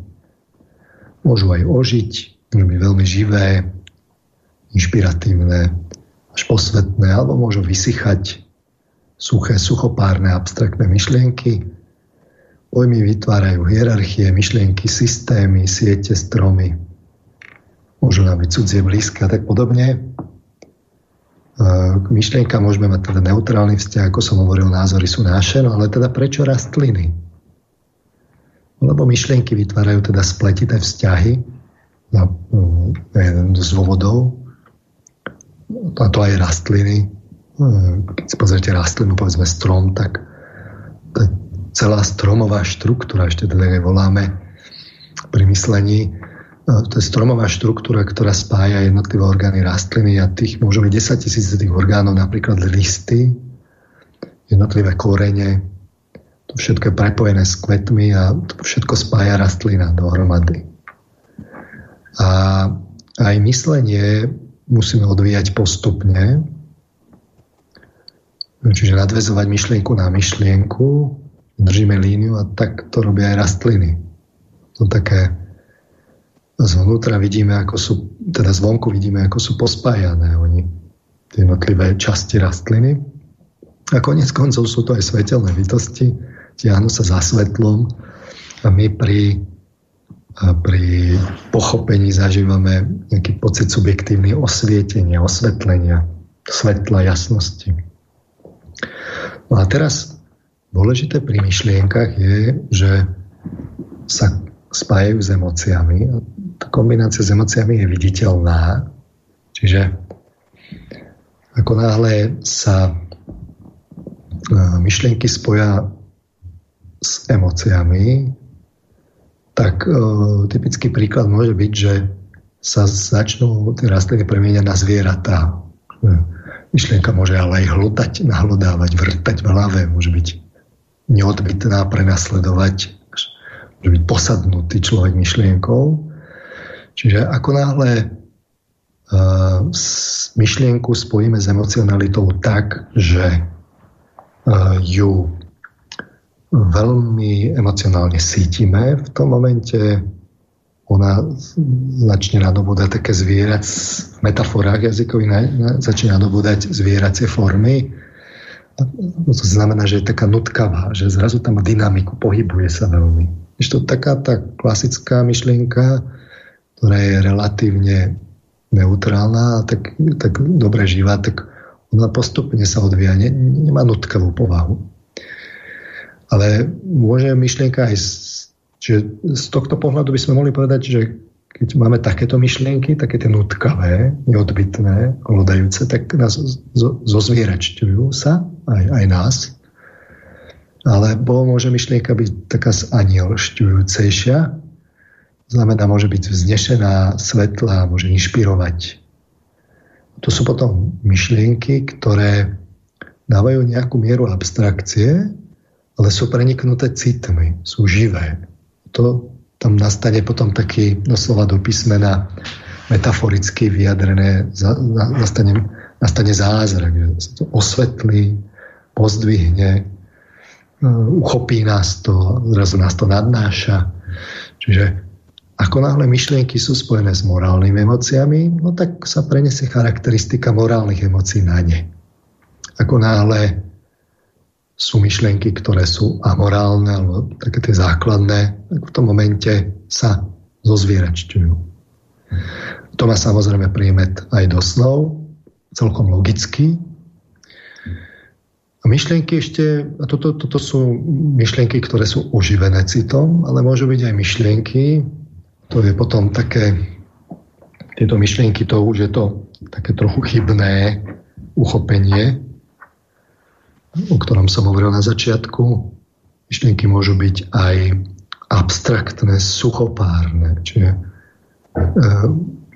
jednoducho z nich vysatý život.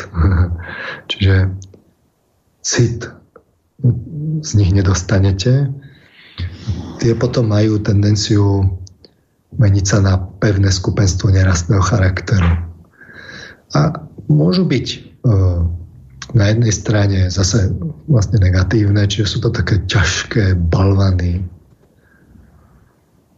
až prašné, kde človek vlastne nedostáva nejakú vláhu z toho, e, sa mu to len naloží, a on o to, ho to len ničí, má to v, v, niekde v sebe a zaťažuje to tú dušu. No, to je v podstate väčšina dnešnej kultúry.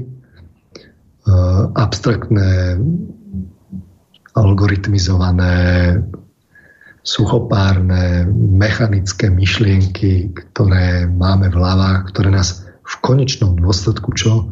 Nás otrávia.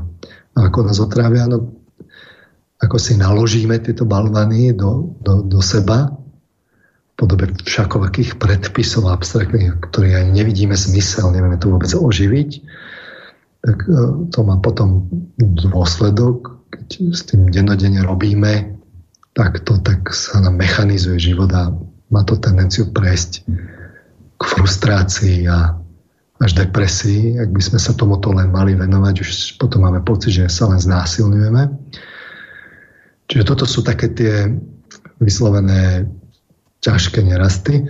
Na druhej strane ale môžu byť no, aj vznešené nerasty, Čiže môžu byť myšlienky úplne také vykryštalizované a tak vznešenie, že sú to až nejaké také svetelné kryštály, ktoré majú v sebe plno svetla. Sú to veľmi vykryštalizované myšlienky, ale v konečnom dôsledku plné múdrosti, ktoré sú ako také semiačka, že, ktoré keď uchopíte a na nimi rozmýšľate, tak vám v konečnom dôsledku vedú myšlienky tým spôsobom, že z vás, vzbudia city. A to odlišuje múdrosť od abstrakcie. Samozrejme, myšlienky môžu aj ako dozrievať tak postupne, že sú najskôr také zahamlené, ne, ne, nevyrysované, nevykryštalizované, také rozplývavé nejaké, alebo môžu vyslovene byť za, zastierať. To tiež dosť veľa dnešnej takej tej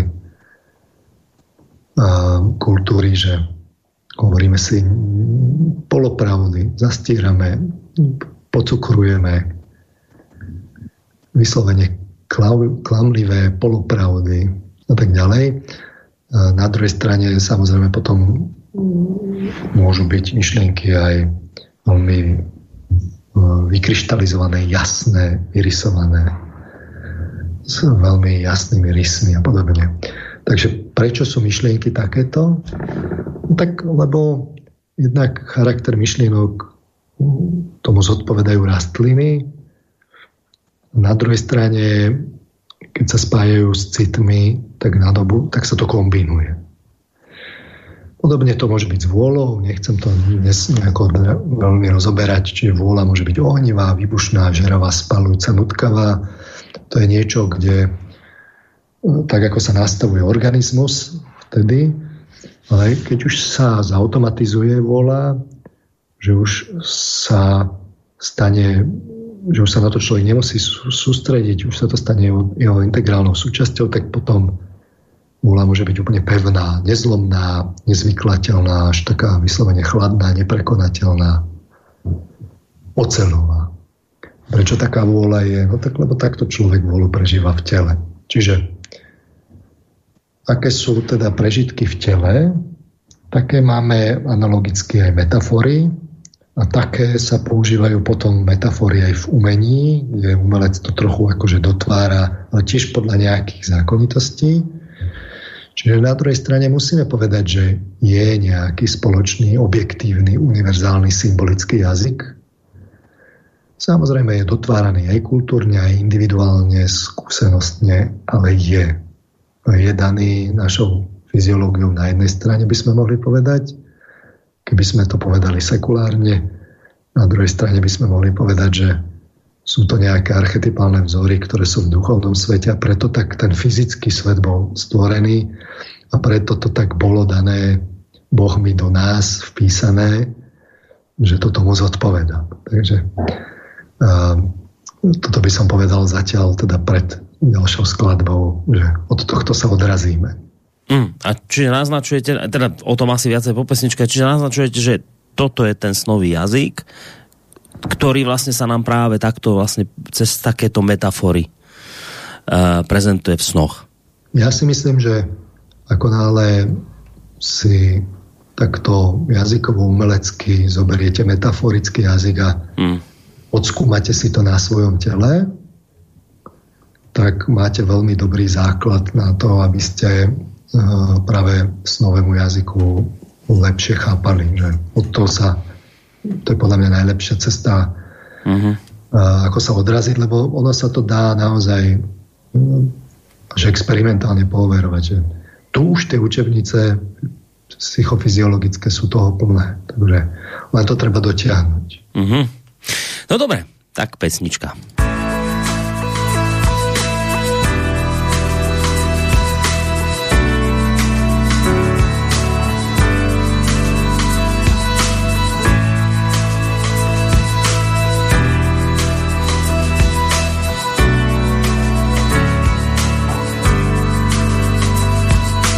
Letím teplou nocí, vlastně lítám pro ten pocit, že duše může sama bez těla. Zasem do sna procit, zase vládnu zvláštní mocí. Ptáš se, jak to dělám, no nedělám. Možná teď nad hlavou nám poletují davy a máváním vás nelétavé zdraví. Ti, co ví, kudy jít, když se smívá, co se pít nebojí, když prší voda živá, tak do sní sny, ostatní nebo ty, složitý se to může zdát. Složitý se to může vzdát.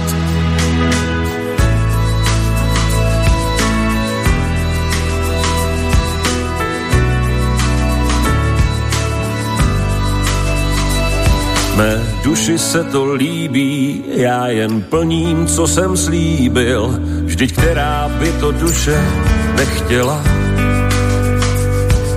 A víte, moji milí, třeba právě v tuhle chvíli kam by vaše duše letěla.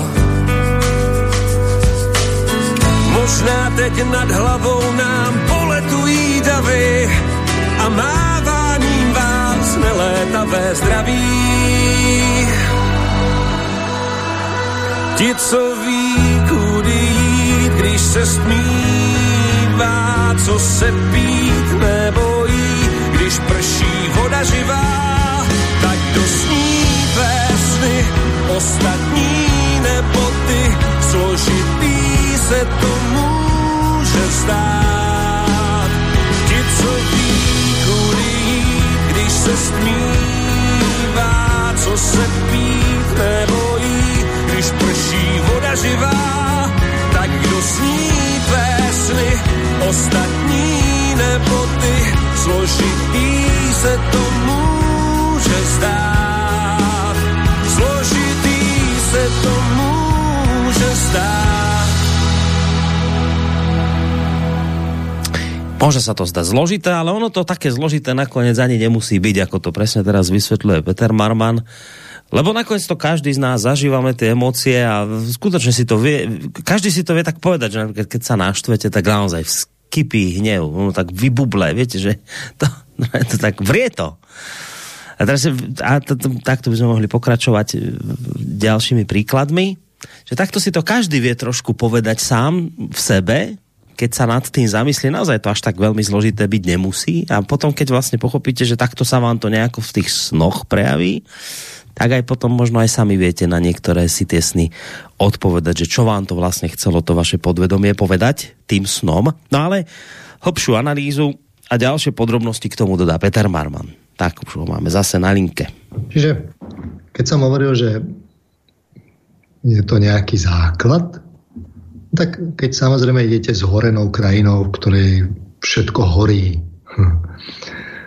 A teraz vám z toho začne horieť koža alebo cítite žiar, ktorý vás spaluje, no tak aké by mohlo byť vysvetlenie psychologa k tomu, čo, čo by asi, asi k tomu povedal, že, že čo, že, že teda zažívať pocity radosti. Tak keď je to nepríjemné, že to horí a tak, tak asi, asi to nebude ono. Ani to nebude smútok. Je to niečo, čo súvisí s hnevom, či už od iných smerom ku vám, alebo sa s niekým hádate a tak podobne, že aj od vás smerom k iným a potom už treba hľadať uh, ďalej teda v tom, že identifikovať, že kde by mohli byť takéto uh, napäté vzťahy, ak, zvlášť ak je to nejaký opakujúci sa sen. Čiže týmto spôsobom bude psycholog uvažovať a bude hľadať. Ehm, našťastie teda v psychológii sú aj ďalšie podporné oblasti, len sú trochu bokom a treba im pridať význam. Konec koncov mm, sú známe projektívne metódy, kde sa vlastne pracuje s tvorivosťou a predstavivosťou, ktorá, ktorú hnieti kto, teda čo, emocionalita samozrejme, a tie dajú vyhnieti tak, že to zodpovedá charakteru prežívania a problémom, ktorý človek prežíva. Čiže dieťaťu. Viete, s dieťaťom sa neporozprávate a teraz ono vám nepovie svoj problém, to musíte ísť nejako nepriamo na to, čiže no, keď dieťa kreslí svojho otca a nenakreslí mu hlavu a s teda so zdôvodnením, že prečo teda tú hlavu nemá, lebo, lebo teraz uh, si ju na chvíľu odložil, to, to vám povie dieťa, lebo si to v tom momente vymyslí, aby, to, aby si to zracionalizovalo, tak ale vy skúmate a teda otec ho teda dôrazne napomínal, dieťaťu to bolo nepríjemné a tak v zápäti teda kreslilo obrazok, kde teda otcovi nenakreslil hlavu, no tak si viete asi domyslieť, že, že teda dieťaťu to bolo nepríjemné, tvárové výrazy, ktoré mal otec tvári, uh, mu neboli príjemné, začalo ich ako vytesňovať, tak jednoducho tú hlavu nenakreslilo. Tak, tak to nejako funguje projekcia, takže sú metódy detskej kresby a podobne. Že už tam je nejaký, teda tento znovu symbolicko predstavový jazyk. Už, už tam ho môžete padať. Hoci povedzme u detí taký zjednodušený. Samozrejme, e, najlepšie cesty sú také, kde si môžete, e, môžete experimentovať priamo počas toho snívania. Čiže ja som hovoril, že sú tzv. lucidné sny, kedy človek bdie počas snívania, že je vo vnútri teda snového zážitku a snového sveta. No, ideálne je, keď si to môže vyskúšať psychológ sám, priamo experimentálne. Čiže sníva, teraz hneď si vyskúša, že aha, tak toto keď je takto, že teda naozaj voda, kvapaliny súvisia s emóciami, No tak, tak vyskúšam si, že skúsim si navodiť nejakú inú emociu, že či sa zmení charakter vodstva. Ne? Treba samozrejme zobrať do úvahy, že teda nemusia, čo, človek nemusí mať počas lucidného sna všetky charakteristiky delého vedomia, ale na to sú samozrejme testy, že človek si to môže vyskúšať ja som tiež v tomto smere veľa skúšal, takže a nielen ja, za tie roky som sa pýtal študentov, študenti robili nejaké experimenty, aj s tou vodou, reportovali tie isté výsledky. Že ono, keď študentom poviete, že dobre, tak no, čo sa stane, keď budete mať morálne emócie, keď budete na, najbližšie teda v bahne, alebo sa budete prepadať do do nejakej kalnej vody. Samozrejme, ak je to opakujúci sa sen, ktorý človeka trápi, tak e, môže urobiť, ak si to dá ako nejaký taký, taký budiček, e, do sna si to zavesí, tak môže urobiť nejaké protiopatrenie, že si povie, dobre, tak ja teraz musím prežiť morálnu emóciu. Alebo človek, ktorý je v, para, v spánkovej paralýze a podobne. Za ten čas už mi teda do študentov reportovalo, že ktoré sú výsledky, ktoré sú konzistentné s tým, čo som hovoril, ktoré súhlasia práve s, s jazykovou metaforou a s pocitmi, ktoré zažívame pri emóciách. Čiže lucidný sen je taká dobrá experimentálna metóda, hoci experimentálni psychológovia vypovedali, že je subjektívna, ale, ale je experimentálna, lebo dosť sa neviete dostať zvonku. Nemáte prístroje, ktoré by ste si tam mohli doniesť. Takže si treba jednoducho aj upraviť metodológiu. Žiaľ. Pre nich. A, ale to nie je jediná e, metóda, ktorú v psychológii môžeme na toto použiť. Sú aj e, môžete mať napríklad, keď už sme spomínali psychiatrov, tak máte aj rôzne teda klinické poruchy alebo, alebo povedzme v terapii, kde už je nábeh do nejakých takých už po, väčších problémov, kde môžu nastať poruchy spánku, ktoré sa potom premietnú v tom napríklad, že človek má nočné mory, takzvané, no teda intenzity sa to rôzne volá, ale konec koncov sú aj opakované sny, takzvané rekurentné, ten istý sen sa stále opakuje. Uh, nedávno mi človek akurát hovoril svoju skúsenosť, že opakovane zažil ten istý sen a, a to človek, ktorý um, trpel úzkosťami sociálnymi. Ja som mu teda hovoril teda, že akým spôsobom tým mohol popracovať že strachu sa teda treba postaviť, tak sa teda postavil. No a ten sen vyzerá stále rovnako, je taký už lucidný, charakteristiky má. A síce, že sa blíži oblak, ktorý je plný strachu, ktorý sa k nemu blíži. No a on obyčajne utekal, jednoducho po istom čase, ako sme sa spolu zhovárali, tak prestal utekať a snažil sa to vydržať. Povedal si, že sa tomu postaví a hovoril teda, že nevydržal úplne do konca, že tesne pred tým, ako prišiel ten oblak, tak predsa len utiekol, ale už to bol pokrok, že vydržal, až dokým neprišiel úplne blízko. A samozrejme on to popisoval, že ten oblak plný strachu, čím bol bližšie, tým bol strach väčší. Čiže uh, už to dokázal popísať až tak abstraktne, že človek by mohol vidieť len, že to je vlastne strach. Teraz mohli by tam byť aj vo vnútri nejaké e, symboly toho, čo sa desí, alebo by vedel, že tam vo vnútri niečo je. Tento človek už vedel povedať, že to je, že to je vlastne strachový oblak. No a utekol tak teda, že rýchle bežal akože zapaliť svetlo. vypínač chcel ako mm. zapáliť. No a samozrejme v okamihu, keď sa toto rozhodol, to už sa tomu nepostavil, takže utekal na to, vtedy sa to zhoršilo. Ale pokrok bol v tom, že, že to zažíval opakovanie a že viac a viac vydržal.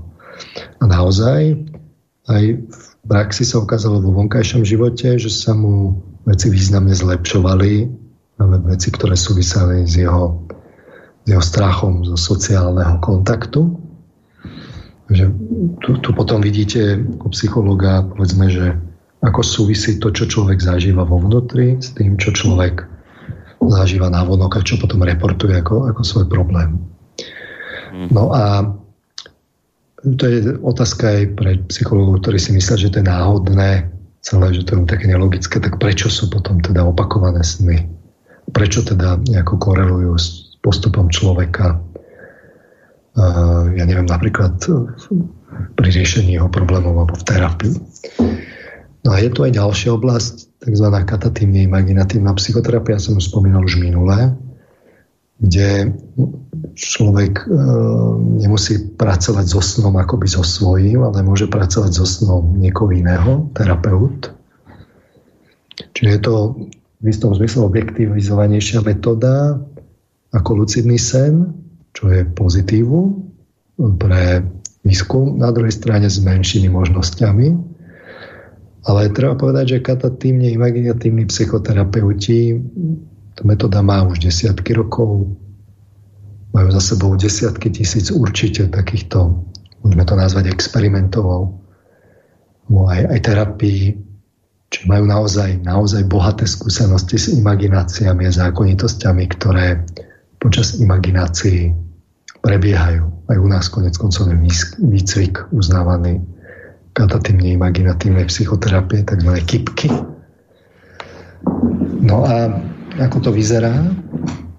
Čiže kipkár, ich tak nazývať, skrátenie veľmi zjednoduš, zjednoduším to pre poslucháčov, sa na začiatku najskôr pobaví o nejakom probléme s človekom, potom ide riadená imaginácia, ktorá je živšia ako bežné predstavy, väčšinou. Potom ide následný rozhovor a, po tejto imaginácii. Sú tam ešte nejaké technické detaily, to teraz môžeme abstrahovať, ale Dôležité je, že tým, že sa najskôr povie rozhovor, kde sa uh, kyp, človek, kypkár, terapeut dotkne uh, nejakého problému, tak sa zaktivuje ist, istá časť emocionality. Práve tú, ktorú klient povedzme chce riešiť. No a táto časť emocionality Ehm, zostane aktívna do tej tzv. riadenej imaginácie, čiže do takého, mohli by sme povedať, polosna bdelého. A tam nastane projekcia, čiže uh, terapeut dá nejaký, nejaký začiatočný podnet, ktorý môže byť neutrálny, povedzme, že do lúku, dom, vrch alebo okraj lesa podobne. A a teraz nastúpi projekcia, cit, ktorý je nejako nastavený, tak uh, oživí fantáziu, obrazotvornosť, oživí imagináciu a do tej scény poumiestňuje, presne tak, ako to robí sen, poumiestňuje nejaké symboly. A tieto symboly človek hovorí terapeutovi a terapeut jednak vie na ne reagovať, vie niečo poradiť, vie, že keď dal nejaký podnet, že na to človek nejako reaguje. Čiže každý uh, kypkarský terapeut má mnoho a mnoho skúseností, ak má naozaj desiatky rokov za sebou praxe, tak sú to tisíce a tisíce takýchto skúseností, ktoré on má, kde vie naozaj povedať, že aha, takto, takto to súvisí s riešením problémov, s problémami, s, s emóciami, ktoré človek zažíva, aj s náladami a tak ďalej. Čiže um, je tu celá jedna oblasť, ktorá ukazuje, že teda, no, veď tu um, je naozaj um, relatívne dobré celkom objektívny jazyk, ktorý samozrejme on interpretuje, o ktorom vie takýto terapeut, že vždy si to musí overiť od človeka, že či teda uh, to nemá subjektívne trošku prehodené, či, či to nechápe inak. Ale vidí u N a N klientov, že, uh, že sú tu teda nejaké všeobecné tendencie a ono to má tendenciu naozaj zodpovedať práve aj tým jazykovým metaforám, aj, aj vlastne tým fyziologickým pocitom, že tam bude nejaká spojitosť. Čiže keď takýto terapeut vám dá základný podnet, že vrch, povedzme, že človek je niekde, vidí vrch, no tak to je klasický príklad, že ako si on môže overiť, že čo je teda vertikálne hore a dole. No vrch je vertikála v istom zmysle, čiže je to nejaká taká pyramída, po ktorej sa ide No a, a hore alebo dole nie je jedno, či človek ide hore alebo dole. Lebo mohol by vidieť, že, že teda je len na začiatku vrchu. Alebo môže vidieť, že už má veľký kus cesty za sebou, pozrie sa dozadu a tam vidí, že koľko ušiel a teraz prežíva dobré pocity z toho. Alebo naopak môže mať zahatanú cestu, že nevidí, že kade má ísť hore, nevie, ako sa má hore dostať a vyzerá to tam hrozivo a okolo sú tie bažiny a je to tam celé rozmočené a ne, nevidí cestu a tak ďalej. Alebo môže vidieť po jednej strane príkry zráz a bojí sa, že tam spadne. Alebo môže vidieť, že má že tam je niekde nejaké vozidlo, na ktoré nastopí, môže zrýchliť a ide hore rýchlo, alebo dokonca môže tam byť balón alebo niečo, čo zdvihne hore a donesie na ten vrch.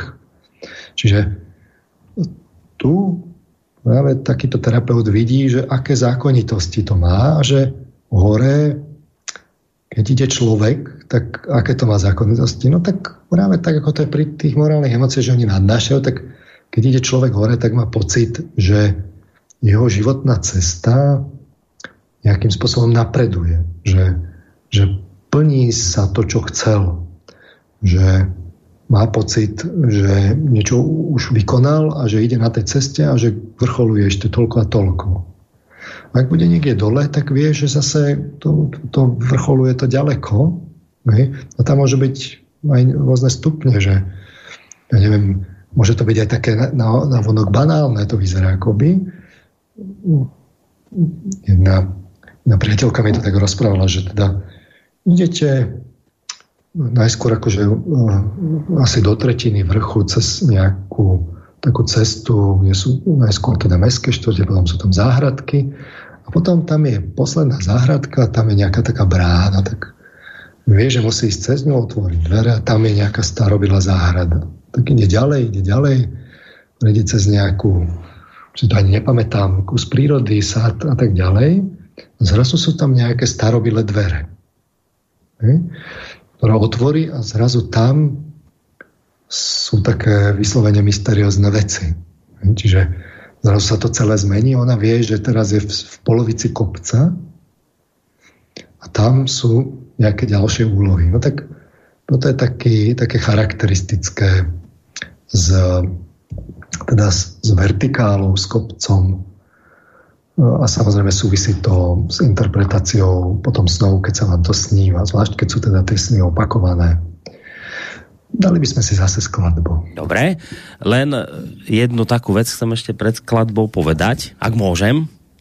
Nech sa páči. E, keď ste hovorili o tých emóciách ako o kvapalinách, že sa vám vždy e, do sna vlastne projektujú, tak taká moja osobná skúsenosť je, že vždy, keď som zažil v sne, a teraz to nebude dobré slovo, mám celkovo problém nájsť vhodné slová na popísanie toho pocitu, ale tak asi najvýstižnejšie slovo, slovo by bolo, že naj, najslastnejší pocit, aký si len viete predstaviť, vždy v sne zažívam v priezračnej vode, čistej, to je dokonca pri troche rúhania by som povedal, že ak existuje nebo, musí sa nachádzať vo vode. Že ono musí byť niekde v oceáne. Že, ak si predstavíte taký priezračný, ale úplne, že neuveriteľne priezračný oceán, kde je voda teplá, svetlá, a tam plávate, tak vždy tento neuveriteľne úžasný pocit je u mňa vždy spojený práve s vodou. S touto priezračnou vodou. Hej. No, no to sme si práve hovorili, že, že ako, ako je radosť vlastne slasť, že ona je prúdivá, hráva, poletujúca a tak ďalej, ale samozrejme tam je svetlo, e, také primerané teplo, no tak to je emocia radosti až, až slasti. A tu tak nadviažem aj na relácie o, o Sviatkovom moderne, že uh, tam sme si hovorili aj o o takej tej prvej fáze vlastne iniciácie, že, že tá je pri vode a aj ako ponorenie sa do vody je také charakteristické, že sa ponárate do, do duševného sveta, do sveta emócií. A, a v istom zmysle áno, Boris, tá skutočná voda, ona, my si o tom budeme ešte hovoriť, ale uh, ešte je potom aj ďalšia voda, ktorá je už potom v nebi a to je voda, sme v Janovom Evangelii veľká rieka Eufrat a, a, a rieka života. Čiže tam je nejaká voda, ktorá je už je, už je väčšiná voda. No, tak, tak hmm. si poslucháči teda domyslia, že čo je to za voda? To sú morálne emócie, ktoré sú čo? Ktoré sú väčšie, lebo majú práve takú charakteristiku väčšinu. Áno, duch sa norí do takejto vody, by sa mal, a samozrejme to už je emocionalita, ktorá je už nejakým spôsobom, nazvem to tak hrubo, že uprataná, preduchovnená, by sme to mohli nazvať, zušlachtená, tak vtedy človek áno, vtedy zažíva vlastne slasť a ne, ne, nemá pocity ťažoby alebo tak. No ale keď človek zažíva také tie horšie obdobia, stratí kompas, robí kompromisy, také tie pozemské a utápa sa v nerestiach a tak ďalej, tak áno, potom tá voda je taká obťažkaná, kalná, nevidí, nevie, čo sa s ním deje, bažinatá, tak áno, toto je, hmm. toto je jazyk snov v takom konkrétnom jednom príklade. Ej, že, len preto to spomínam, že za normálne okolnosti by som tak očakával, že, že to bude nie, že budete lietať a vo vzduchu a že so vzduchom bude niečo to príjemné sa spájať, ale vždy je to, vždy je to práve naopak, že s vodou, že voda. A je navyše ten pocit, že ako všetko dokonale sedí, tak by som to... To je, to je až, až neuveriteľná dokonalosť tej chvíli okolo vás. To je, neviem to celkovo popísať, ale nechcem teraz o tomto viac hovoriť, len, len teda toľko, že vždy s vodou. Vždy, vždy voda, vždy, vždy priezračný, čistý oceán, krásny, úžasný, neuveriteľný. No. Tak len toľko som chcel, takého niečoho osobného a ideme si teda zahrať pesničku. Poďme na to.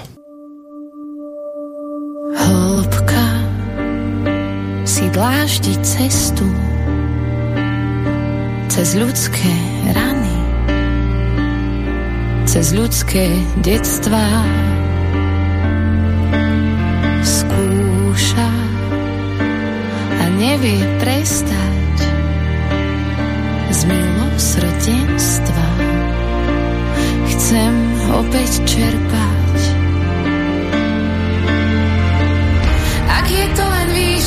nebojím sa jej, nech ma dvíha hore. Ak je to len výška, nebojím sa jej, nebojím sa jej. Ak je to len dno, tak odraziť sa chcem, vidieť ponad zore.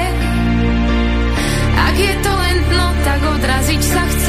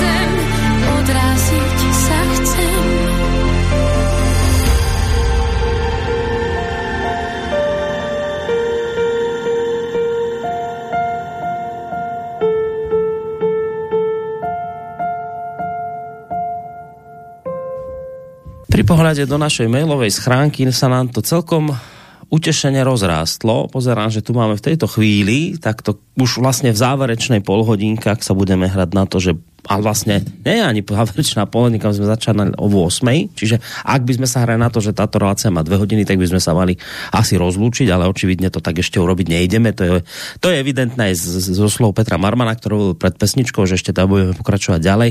A je to očividné aj z toho dôvodu, že sme sa ešte k žiadnemu mailu nedostali, ale Peter v úvode povedal, že teda píšte, že veľmi rád bude odpovedať, takže, takže studiozavinač slobodnyvysielac.sk to je jedna z možností, ako ešte stále písať e, vaše otázky, alebo nejaký názor, alebo teda potom cez našu internetovú stránku, keď si kliknete za, na zelené tlačidlo otázka do štúdia. Samozrejme, toto platí, táto moja výzva len v prípade, že nás počúvate dnes, teda 17. decembra, ak to bude v inom čase, tak to bude z archívu a táto možnosť samozrejme odpadá. Takže len takto technicky vstupujem do tejto záverečnej polhodinky a tak trošku láskavo, nástojčivo pripomínam Petrovi, že máme tu už aj maily, teda je ich očividne dosť, že pomaličky by sme sa mohli aj k ním prepracovať. Ja mám v podstate už len nejaké krátke doplnenie, takže mm, mohli by sme si dať tie maily a ešte, ešte, ešte k tomu, čo, čo bolo pred chvíľou povedané, len dopoviem veľmi tiež krátko, že uh, naozaj tie skúsenosti, ktoré sú v katatívnej imaginatívnej psychoterapii, tam takéto objektívne e, experimentovanie naozaj bohaté skúsenosti majú a môžu si vyskúšať aj rôzne teda e, to, čo povedia klientom, že aby imaginovali na začiatok, tak ja som povedal nejaké také relatívne neutrálne, čo oni majú v prvej vlne, ale samozrejme sú aj nejaké pokročilé k riešeniu problémov, ktoré ani vlastne by som nemal povedať, takže ich ani nepoviem. Ale okrem toho si vyskúšajú samozrejme aj iné. Čiže môžete mať, ja neviem, keď sme hovorili o tej vode, tak môžete mať, že podne, že predstav si pláž. Tak e, pláž e, zväčša v našom, našom teda prostredí je niečo, kde asi svieti slnko a človek si tam oddychne. Ale ako náhle človek e, vidí, že ja neviem, tam je pláž a teraz tam sú olejové škvrny a more je rozbúrené a e, vyhadzuje na, na, na pláž rôzne riasy a mŕtve živočiky a teraz vidí tam nejakú chobotnicu v mori plávať, ktoré sa boja, tak, tak je jasné, že, že to vnútri má veľa toho, s čím má pracovať a môžu byť aj také, že môžete mať všetko pekné, ale len sem tam nejaký, že niečo, čo trošku kazí dojem, čo ani človek nevie, ale ho to vlastne ani ne, ne, netrápi, že tam vidí nejakú plutvu žraloka niekde ďaleko a vôbec sa toho nebojí. Môžu tam byť aj vyslovene také symboly, kde, ktoré sú nejaké hlbšie, že vidí nejaký strom, a tiež je tak povedzme na vrchu a musí k nemu ísť a vie, že je dôležitý, že tam má ísť a že sa odtiaľ niečo dozvie, dozvedieť má tak podobne. Čiže z takýchto symbolov sa poskladá obraz snový, scéna a čím, sú, čím je dôležitejší ten sen, tým viacej má skondenzovanú takúto kompozíciu. K tomu sa dostanem na budúce. Ale naozaj môžete mať širokú škálu takýchto podnetov, ktoré si vyskúšate a môžete overovať, že čo to asi znamená. Čiže nie je to zase naozaj tak, že by to bolo čiste subjektívne. No tak poďme teda k tým mailom a, a ja tak, na záver ešte i, poviem. A ne, nechcete to celé teda dokončiť a úplne na záver dať maily? Či, no ako, ako, ako to, to je tak na, na 5 minút. Dobre. No. Dobre, tak idem tie maily čítať tak, ako prišli od začiatku. Takže prvý nám prišiel od Anky. Dobrý večer, pán Marman. Vďaka za zmysluplné relácie. Keď človek rozvíja súcit, láskavosť, trpezlivosť, dôveru a podobne, tak sa vlastne vzdáva zbraní, nastavuje aj druhú tvár a vlastne sa mi zdá, že sa stáva tak trošku bezbranný, trochu ako prví kresťania v rímskej ríši. Dá sa to praktizovať aj v dnešnej našej spoločnosti, založenej na súperení a zneužívaní dôvery? Nie je táto bezbrannosť jeden z dôvodov, prečo ľudia žili ako pustovní mnísi a podobne mimo väčšinovej spoločnosti? že naznačuje, že keď je človek taký, aký by mal byť, tak sa stáva taký trošku bezbranný a že to zvlášť platí v dnešnej dobe. Že no, čo s týmto? Uh, to, čo má človek v emóciách, ešte neznamená, že teda v myšlienkach sa nemôže ohradiť. Viete, že ak sa vám niečo nepáči, tak by ste to mali vedieť kultúrnou formou povedať z nejaké valnej antipatie s, s kľudom v láse. Ale keď treba, tak aj dôrazne. To je milka, že by to malo byť, že, že by človek mal byť pasívny. Ani v evaneliách to tak nie je, že, že by to bolo tak jednostranne, že, že, že, že sa človek len má nechať ako že si s ním niečo robia. Ani v konečnom dôsledku ani církev k tomu nedokonvergovala. Má predpisy, kedy sa má človek brániť, kedy má brániť bližného svojho a tak ďalej. Čiže aby nevznikla milka. Jedna vec je emocionalita, druhá vec je myslenie a naopak človek by mal prekuknúť, ak je nejaký zlý úmysel. Mal by ho prekuknúť, mal by na to zareagovať to, ne, to ešte neznamená, že naň musí reagovať uh, nejakým zvieracím spôsobom. Ne? Čiže k tomu by som toľko povedal. No toto sú maily, ktoré e, chodili ešte v úplnom začiatku relácie, čiže oni sa ani netýkajú tak uh, možno tej našej dnešnej témy, ako skôr má z nich pocit, že ľudia využívajú to možnosť, že tu majú psychológa, ktorý môže poradiť, tak e, takýto nejaký podobný náboj má v sebe aj e, mail od Mária, podľa mňa, ktorý píše, dobrý večer, čo môže, má robiť človek, ak má niečo zdedené, niečo odkúkané od rodičov a chce sa vyvíjať správnym smerom.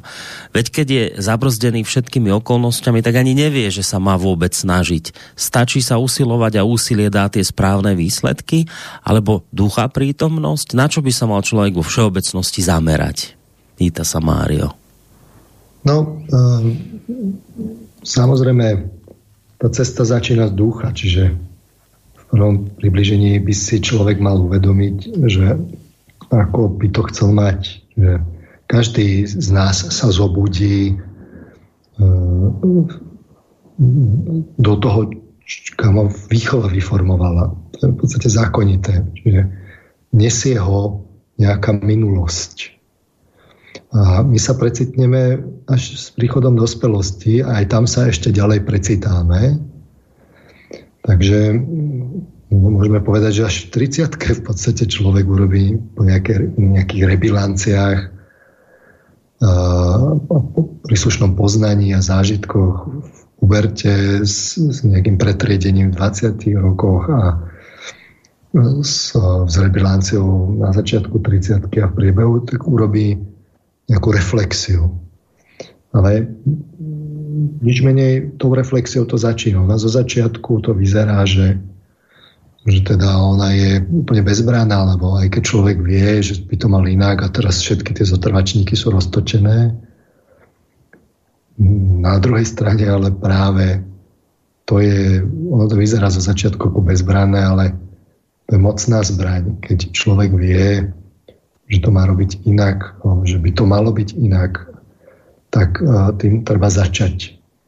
Postupne ten duch môže silnieť a ovplyvní emocionalitu, to začne brzdiť tie zotrvačníky a, a až ich zabrzdí. Čiže na to má človek druhú polku života, aby to takto urobil. Takže začať treba uvedomením si, ako by to malo byť to je začiatok aj morálnych emócií. No, tu už sa dostávame k našej dnešnej téme týmto mailom, ktorý nám poslal Marek. Dobrý večer, rád vás znova počujem, ďakujem za pokračovanie tejto relácie. Mám otázku na pána Marmana. Aký máte názor na prorocké sny? Aký je ich pôvod a či ich majú všetci ľudia alebo len niektorí? Poznám človeka, ktorý mi tvrdil, že z času na čas, keď sa mu sníva, tak o dva dní neskôr sa niečo stane. Spomínal napríklad sen, kedy bol s nejakou skupinou ľudí, nejakými svojimi známymi a jednému z nich sa v tom sne niečo stalo a o dva dní sa niekomu v jeho pracovnom kolektívne naozaj niečo dialo, udialo, stalo. Jedného z nich kolegu vyhodili. Alebo spomínal iný sen, kedy videl svoje dve mačky, jednu zrazilo auto, ale druhú auto, druhá auto ušla, čo si vysvetlil tak, že niečo stráti, ale niečo mu zostane a o dva dní ho v práci okradli, ale zobrali mu len peniaze z peňaženky, ale platobnú kartu nie. Takže ten svoj sen interpretoval správne, len nevedel presne, čo sa mu stane. Tak teda, prečo mávajú niektorí ľudia takéto sny a čo ich podnecuje? Pýta sa Marek. Um, um, no, čiže uh, sen je riadený emocionalitou. Keď sa pozrieme na ľudský mozog, práve tie centra, ktoré sú aktívne pri snívaní, súvisia s emocionalitou. Z toho všetko, čo som povedal, to vyplýva. A, ale emocionalitu netreba chápať ako len nejakú spracovanie minulosti, že niečo zažívam na nejaký podnet a, a v minulosti pri takých podnetoch sa mi niečo dialo, tak to teraz zažívam nejako v súlade s tým, čo bolo v minulosti to by bolo oklieštené, no, oklieštené chápanie emócií. Verím, že mnohí psychológovia to takto aj chápu, len ako akési také podmienovanie lepšie. V skutočnosti emócie sú aj prediktívnou funkciou. Aj myslenie je prediktívna funkcia, je to prorocká schopnosť. Viete, že vypustíte raketu a ona sa to splní. Úžasné. Ale to isté platí aj pre emócie, aj pre nižšie formy učenia, ktoré sú, ale povedzme pre tie emócie je to také charakteristické. Jednoducho je to aj predikcia, čiže sympatia, antipatia, ktorú mám pri podobnom podnete, to už je vlastne ako, akýsi odhad, ktorý, že ako to asi bude. To som ešte nezažil, ale je to odhad, že čo by mohlo byť. Takže ako náhle je emocia aj prediktívnou funkciou, na predpoveda niečo, tak aj sen je nevyhnutne prediktívny do nejakej miery a predpoveda. No a teraz mm, e, treba len chápať, že, že kam až môže siahať táto predikcia. No tak keď e, keď mi jedna študentka rozprávala teda, že, že musela ísť teda z diskotéky skôr preč, lebo jej nebolo dobre a potom ale nechala tam svojho uh, priateľa a potom keď zaspala, tak sa jej snívalo, ako jej bol neverný a s ktorou teda ženou je bol neverný. A potom, keď ho ráno s tým konfrontovalo, tak sa ukázalo, že presne to sa stalo. No tak viete si, tak to je jasné, to je prediktívna funkcia. No, no je. To ešte nemusí znamenať, že, že to je objektívna, prediktívna, lebo v tomto prípade ona mohla tušiť, už, že čo sa stane, mohla tušiť aj, že tam prebieha nejaké flirtovanie, vnímať ho, dokonca na ním mohla uvažovať zo signálov, ktoré jej on dával. Nemusela si to uvedomovať, ale z emocionálnych signálov, ktoré jej dával v neverbálnej komunikácii, mohlo byť vidno, že už tam nie je dostatočná láska, že už vlastne on jej ukazuje, že keď, na to, keď bude mať možnosť, takže bude neverný. Ja sa sa z druhej strany mohla tam vidieť, že e, tá žena vyjde v ústretí, takže e, keď, keď ona zaspala, tak sa to modelovalo, lebo to bolo emocionálne sítené zrovna. Zrovna sa to tak vymodelovalo, že, že z toho vyšlo to, čo bolo vlastne zrejme. Hmm že sa to tak stalo. No. A takýchto, takýchto tušení a niečo, čo máme vlastne v nevedomí a očakávame, môže byť mnoho. A aj dokonca s tou peňaženkou tak, to tak môže byť, že, že človek e, vlastne vie, že ju dáva tak, akože, že keby niekto chcel, môže ju tam nejako ukradnúť. Hoci to, že ukradne len niečo a niečo nie, to je druhá vec, ale uh, mnohé veci takto, čo sa na prvý pohľad javia, tak môže tušiť a nemusí. Alebo dokonca počas toho, ako sníva, môže niečo vnímať a potom sa mu to sníva a tak ďalej. No ale tomu sa ešte dostanem tom budúcom. To je asi, viete, že to je asi taká tá najčastejšia vec, ktorá ľudí podľa mňa okolo snov máta, že, že do akej miery je ten sen predpoveď budúcnosti, ktorá sa mu má udiať, lebo máme, máte sen, že ja neviem, niekoho zrazí auto z rodiny, vymyslím si, a teraz ten človek stáne a, to, a teraz to začne mátať, že aha, tak to znamená, že to je vlastne akoby už jasná vec, že to už mi ten sen chcel dať najavo, že sa stane niečo zlé, alebo, alebo rôzne iné príklady, že to mám taký pocit, že toto akoby ľudí najviac na tom celom tak zaujíma, že či tie sny sú nejakou predpovedou blízkej budúcnosti, že to, čo sa aj snívalo, či sa to teda ide udiať, že Povieme si bližšie k tomu v budúcej časti, mm. ale uh, treba si dať pozor na seba naplňujúce proroctvo alebo na, na nejaký taký skreslujúci filter, že Hej.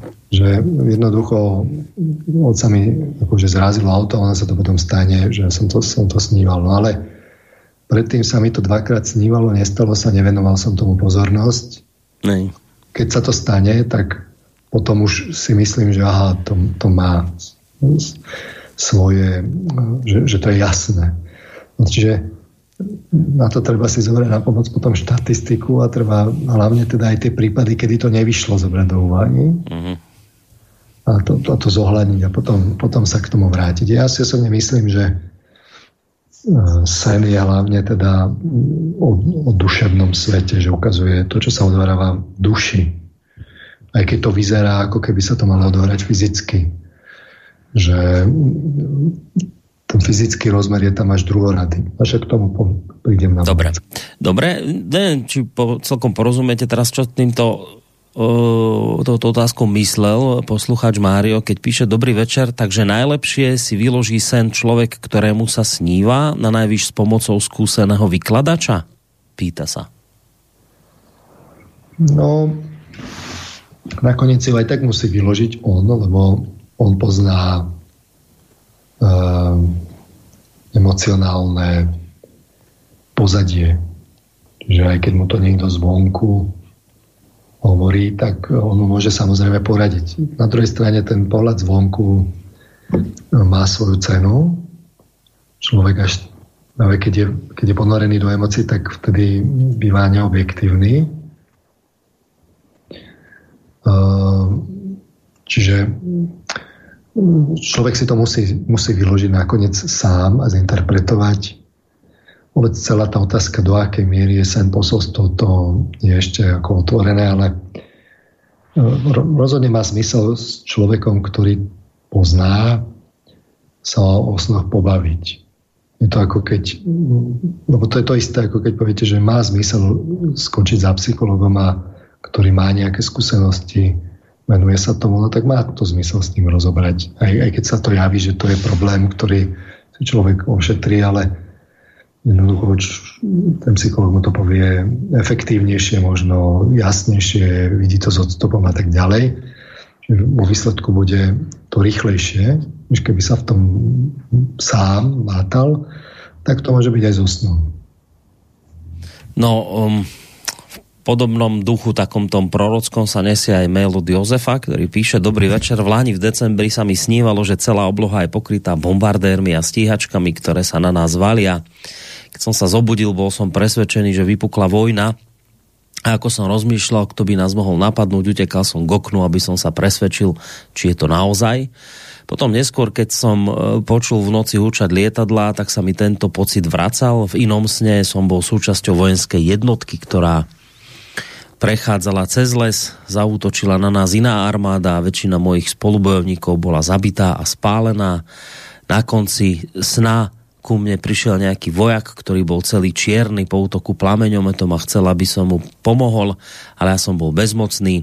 V lete sa mi snívalo, že som videl mačky, ktoré boli také ohlodané, vy, aj neohľadané, tak, také vy, vyhladnuté, tak vyhladnuté, že obhrízali drevené klady, ja som jedol zhnité meso, snívalo sa mi napríklad aj, že biskup Jozef Halko bude vymenovaný za kardinála a iné podobné sny.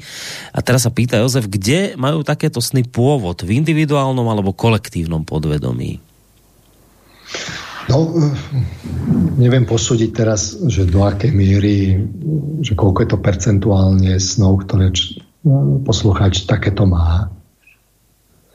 Ale teda ak by to bolo v jeho individuálnom podvedomí, tak potom ak je to nejako častejšie zastúpené, tak, to, tak by mal teda popremýšľať, že či nezajsť aj za psychologom, lebo, ak, lebo tá vojna nemusí byť len objektívna. Viete, že začala sa vojna s Ruskom, ja som to vedel a snívalo sa mi to. A môže to byť aj obraz vnútorného života, že bojuje s ľuďmi v okolí, pociťuje to ako jednostranné útoky, je sám a, a tak ďalej. Čiže môže to byť vlastne obraz toho jeho prežívania, ktoré má, ale, ale vo vzťahu s ľuďmi v okolí a povedzme aj s rodinou. Na druhej strane môže tam byť aj tá objektívna stránka a tiež to nemusí byť zase také prorocké, lebo Konec koncov povedzme, ak, ak to boli obrazy vojny na Ukrajine, povedzme, tak to mohli byť obrazy e, tak, tak tie obrazy už mohli byť tušením, viete, že tie vzťahy s Ruskom sa zhoršovalo, e, armáda sa z, e,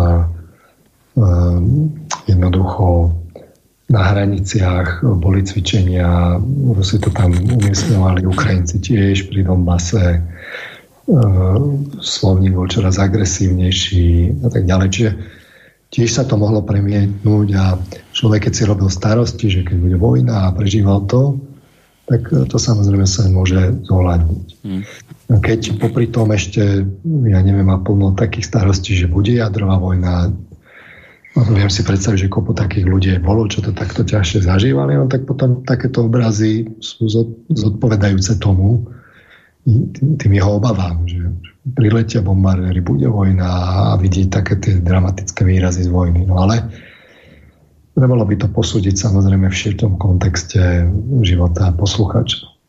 No, máme tu mail od Janky, ktorá nemá otázku, len taký milý mail nám poslala, že ja dnes žiadnu otázku nemám, len by som chcela vám obom poďakovať takto na konci roka za vašu prácu, pri ktorej veľakrát obetujete energiu a voľný čas, aby vôbec tieto relácie mohli vzniknúť. Pre mňa, a verím, že zďaleka nielen pre mňa, sú tieto relácie naozaj niečím vzácným a jednou z mála vecí, ktoré v dnešnej dobe ešte majú zmysel. Prajem všetko dobré a pokojné prežitie nadchádzajúcich Vianoc nám napísala Janka, ktoré týmto samozrejme veľmi pekne ďakujeme za takýto mail, to poteší. Tešíme sa, áno, tešíme, tešíme sa. sa. Práve ten zmysel chceme hľadať, tak dúfam, že, že, že má zmysel teda počúvať takéto relácie ďakujeme veľmi pekne. Mm. Tak áno, je to námaha. Som počítal, že toto je 21. relácia moja v tomto roku. Čas bola teda s Daliborom Juraškom ale 21 relácií, to som tu v podstate dvakrát do mesiaca v slobodnom vysielači. Je to, je to teda vyčerpávajúce, už sa teším, že som povedal, že do konca roku už teda nič nebude, že až, až, ďalší rok, lebo už som aj vyčerpaný. Tak, tak, už treba oddychovať teraz pred sviatkami len. Takže ďakujem ešte raz za milý mail. A tento mail tu teraz spojím dva maily do jedného, lebo je to od toho istého písateľa Tomása alebo Tomáša, neviem. Ani nevieš, Boris, akú pravdu si povedala, to som vás len teraz zapol, voda je nevedomie, takže to je to nebo a keď sa ti sníva číra, tak to si na tom super, pozdravujem, napísal a ešte dodáva, odporúčam vám stránku medo.cz, je to Čech, ktorý urobil asi najrozsiahlejší snár na svete, už je zaradený v Zlatom fonde českej literatúry a ešte žije. Tak toto je ešte posledný mail, ktorý tu mám v podstate tým pádom by sme mali maily vybavené a vy asi môžete urobiť to potom tú záverečnú bodku teda za týmto no, celým. Čiže, ak hovoríme konkrétne o snoch a, a o tom, ako to bolo v, v, počas vývoja človeka, tak kým nebol intelekt, tak a, na jednej strane teda ľudia mali silnejšie podnety z tela, intelekt ich netomil, na druhej strane mali aj silné citové prežívanie. Ani cit nebol utlmený. Čiže so silným citovým prežívaním mohli byť aj silnejšie podnety, ale keď to spôsobovalo silnejšie emócie, tak v konečnom dôsledku sa ľahšie človeku zbudzovali predstavy. Čiže predstavy boli aj živšie, aj ľahšie evokované práve tým mimovolné citom. To malo samozrejme dopad aj na sny. Hranica medzi snami a bdením bola oveľa menej taká rigidná, ostrá. Čiže uh, aj tie jednotlivé zložky to bolo také voľnejšie. Nie tak, tak ako dnes, že sa to spojilo pevne a potom sa to zase rozpojí. Jednoducho to bolo také voľnejšie.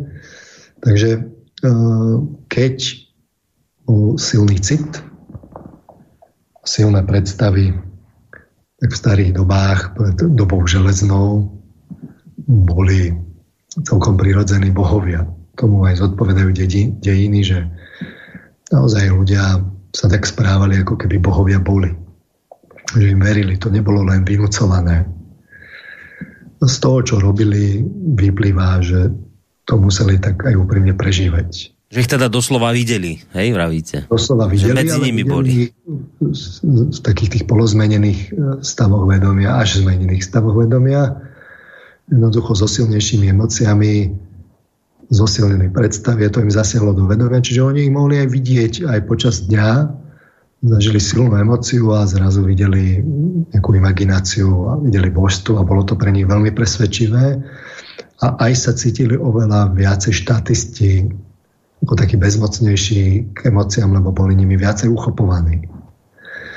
Takže toto bolo, by sme mohli povedať, také štádium, kde by sme mohli nazvať taká nejaká stará jasnozrivosť. Ja teda nehovorím, že to bolo úplne plošné, samozrejme ľudia sa v tom líšili, áno, bolo tam aj kupu poverčivosti, aj takých tých kultúrnych návykov. Na druhej strane mať kontakt s Bohom bolo jednoduchšie. Keď však prišiel intelekt, teda s nástupom doby železnej, prišli, prišla filozofia, v podstate základy vieta, pravidiel života, pritlmila sa emocionalita, pritlmili sa tým pádom aj predstavy, bdenie a snívanie sa postupne začalo rozdeľovať a tak bohovia postupne začali blednúť, až bol súmrak bohov a tak toto išlo do stredoveku, ale je to vidno, ale povedzme na antike tak výrazne. Ale prišla a postupovala filozofia, bohovia odchádzali. A nie kvôli tomu, že by teda človek a, myslením ich spochybnil, ale už len kvôli tomu, že jednoducho intelekt tlmí emocionalitu. Človek sa tak e, dostával do viacej do sveta, začal sa mu postupne aj viacej venovať staré náboženské systémy ešte teda dobiehali, stredovek, ale ako intelekt viacej silnil, začal sa viacej zaoberať motov a vnemami, začal skúmať viacej svet. Prišlo aj empirické poznávanie, emócie ešte viacej chladli, ten proces chladnutia pokračuje dodnes. A na druhej strane ale to, čo, to, čo sa dostávame do dnes. No a teda vlastne nás, prišiel nástup novoveku a de facto taký ten nástup ateizmu. No a to čo, to, čo vidíme dnes, ale je, že na druhej strane sa intelekt musí nejakým spôsobom vysporiadať s emóciami. To nie je len nejaká filozofická otázka, to je aj otázka vo vnútri človeka, že ako si svoje myšlienky uprace v úvodzovkách dá do nejakého súvisu s emóciami a zjedná nejakú harmóniu. A to sme pri morálnych emóciách. Čiže sú, ten vývoj intelektu môže ísť dvoma spôsobmi. Alebo teda emócie človek nezapojí, potom smeruje k nejakej abstrakcii myslenia, intelekt sa odpútava, ale to mu vlastne rozpoltí osobnosť postupne viac a viac a to vidno na modernom človeku, že ako, ako si tak rozpoltený, že intelekt versus iracionalita, že sú čoraz väčšie výkyvy.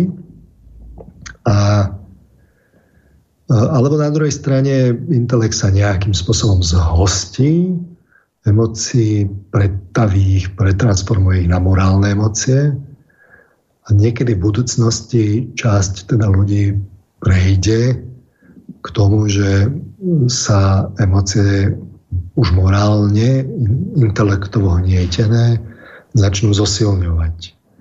Ako sa začnú emócie morálne zosilňovať, bude ich človek čoraz intenzívnejšie prežívať.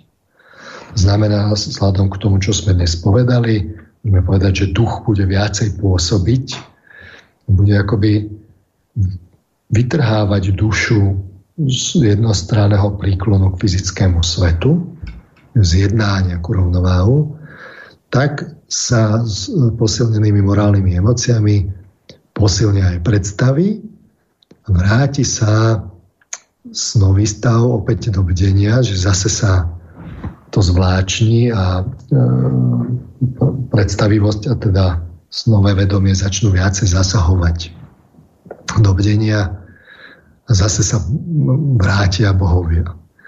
A to bude niekedy v budúcnosti.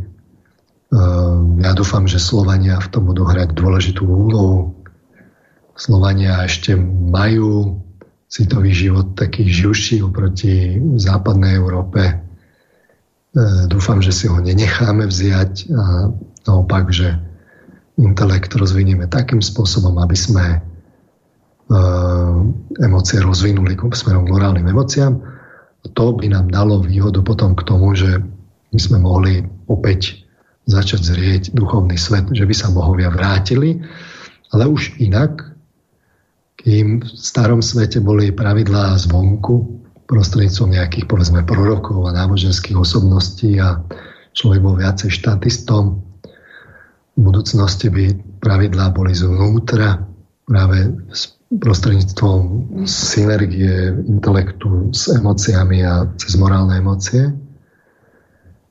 V tom starom čase boli bohovia nadradení, človek bol štatista. V tom novom čase bude človek oveľa viacej aktívny, práve duchovná stránka alias intelekt bude moderovať emócie, takže bude môcť byť v istom zmysle taký rovný medzi bohmi, ako to je v starom zákone, že človek sa stal ako my. Alebo v novom zákone pre zmenu Kristus hovorí, že bohovia ste. Bolo napísané. Čiže stará jasnovidnosť, jasnozrivosť bola taká pasívna.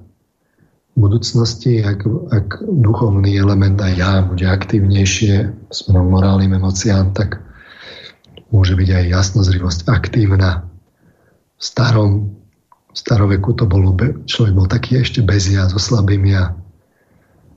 V tom vzdialenejšom novoveku, to už bude asi nejaký ďalší vek, tak uh, sa to aj inak nazve, tak ja by bolo aktívnejšie. Kým v starých dobách človek bol taký, že nepoznal vlastne prečo tá morálka je taká, prečo je to desatoro také, aké je a pravidlá v iných náboženstvách.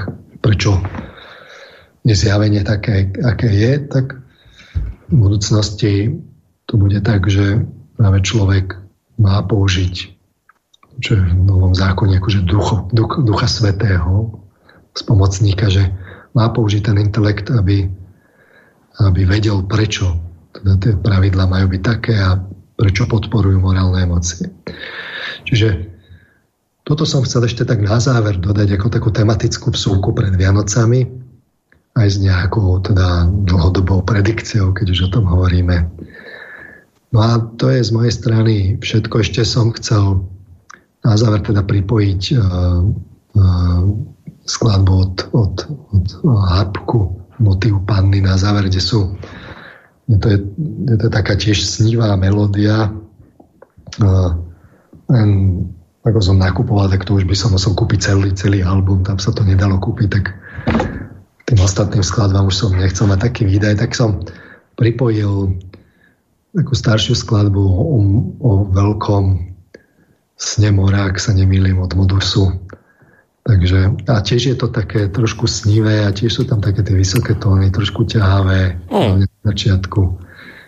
No a počujete, a blížia sa Vianoce, tak ak chcete, ja vám spravím Vianočný darček, ja vám toho hapku zahrám, lebo zase my hrať môžeme, keďže si platíme paušál v rámci SOZY, No.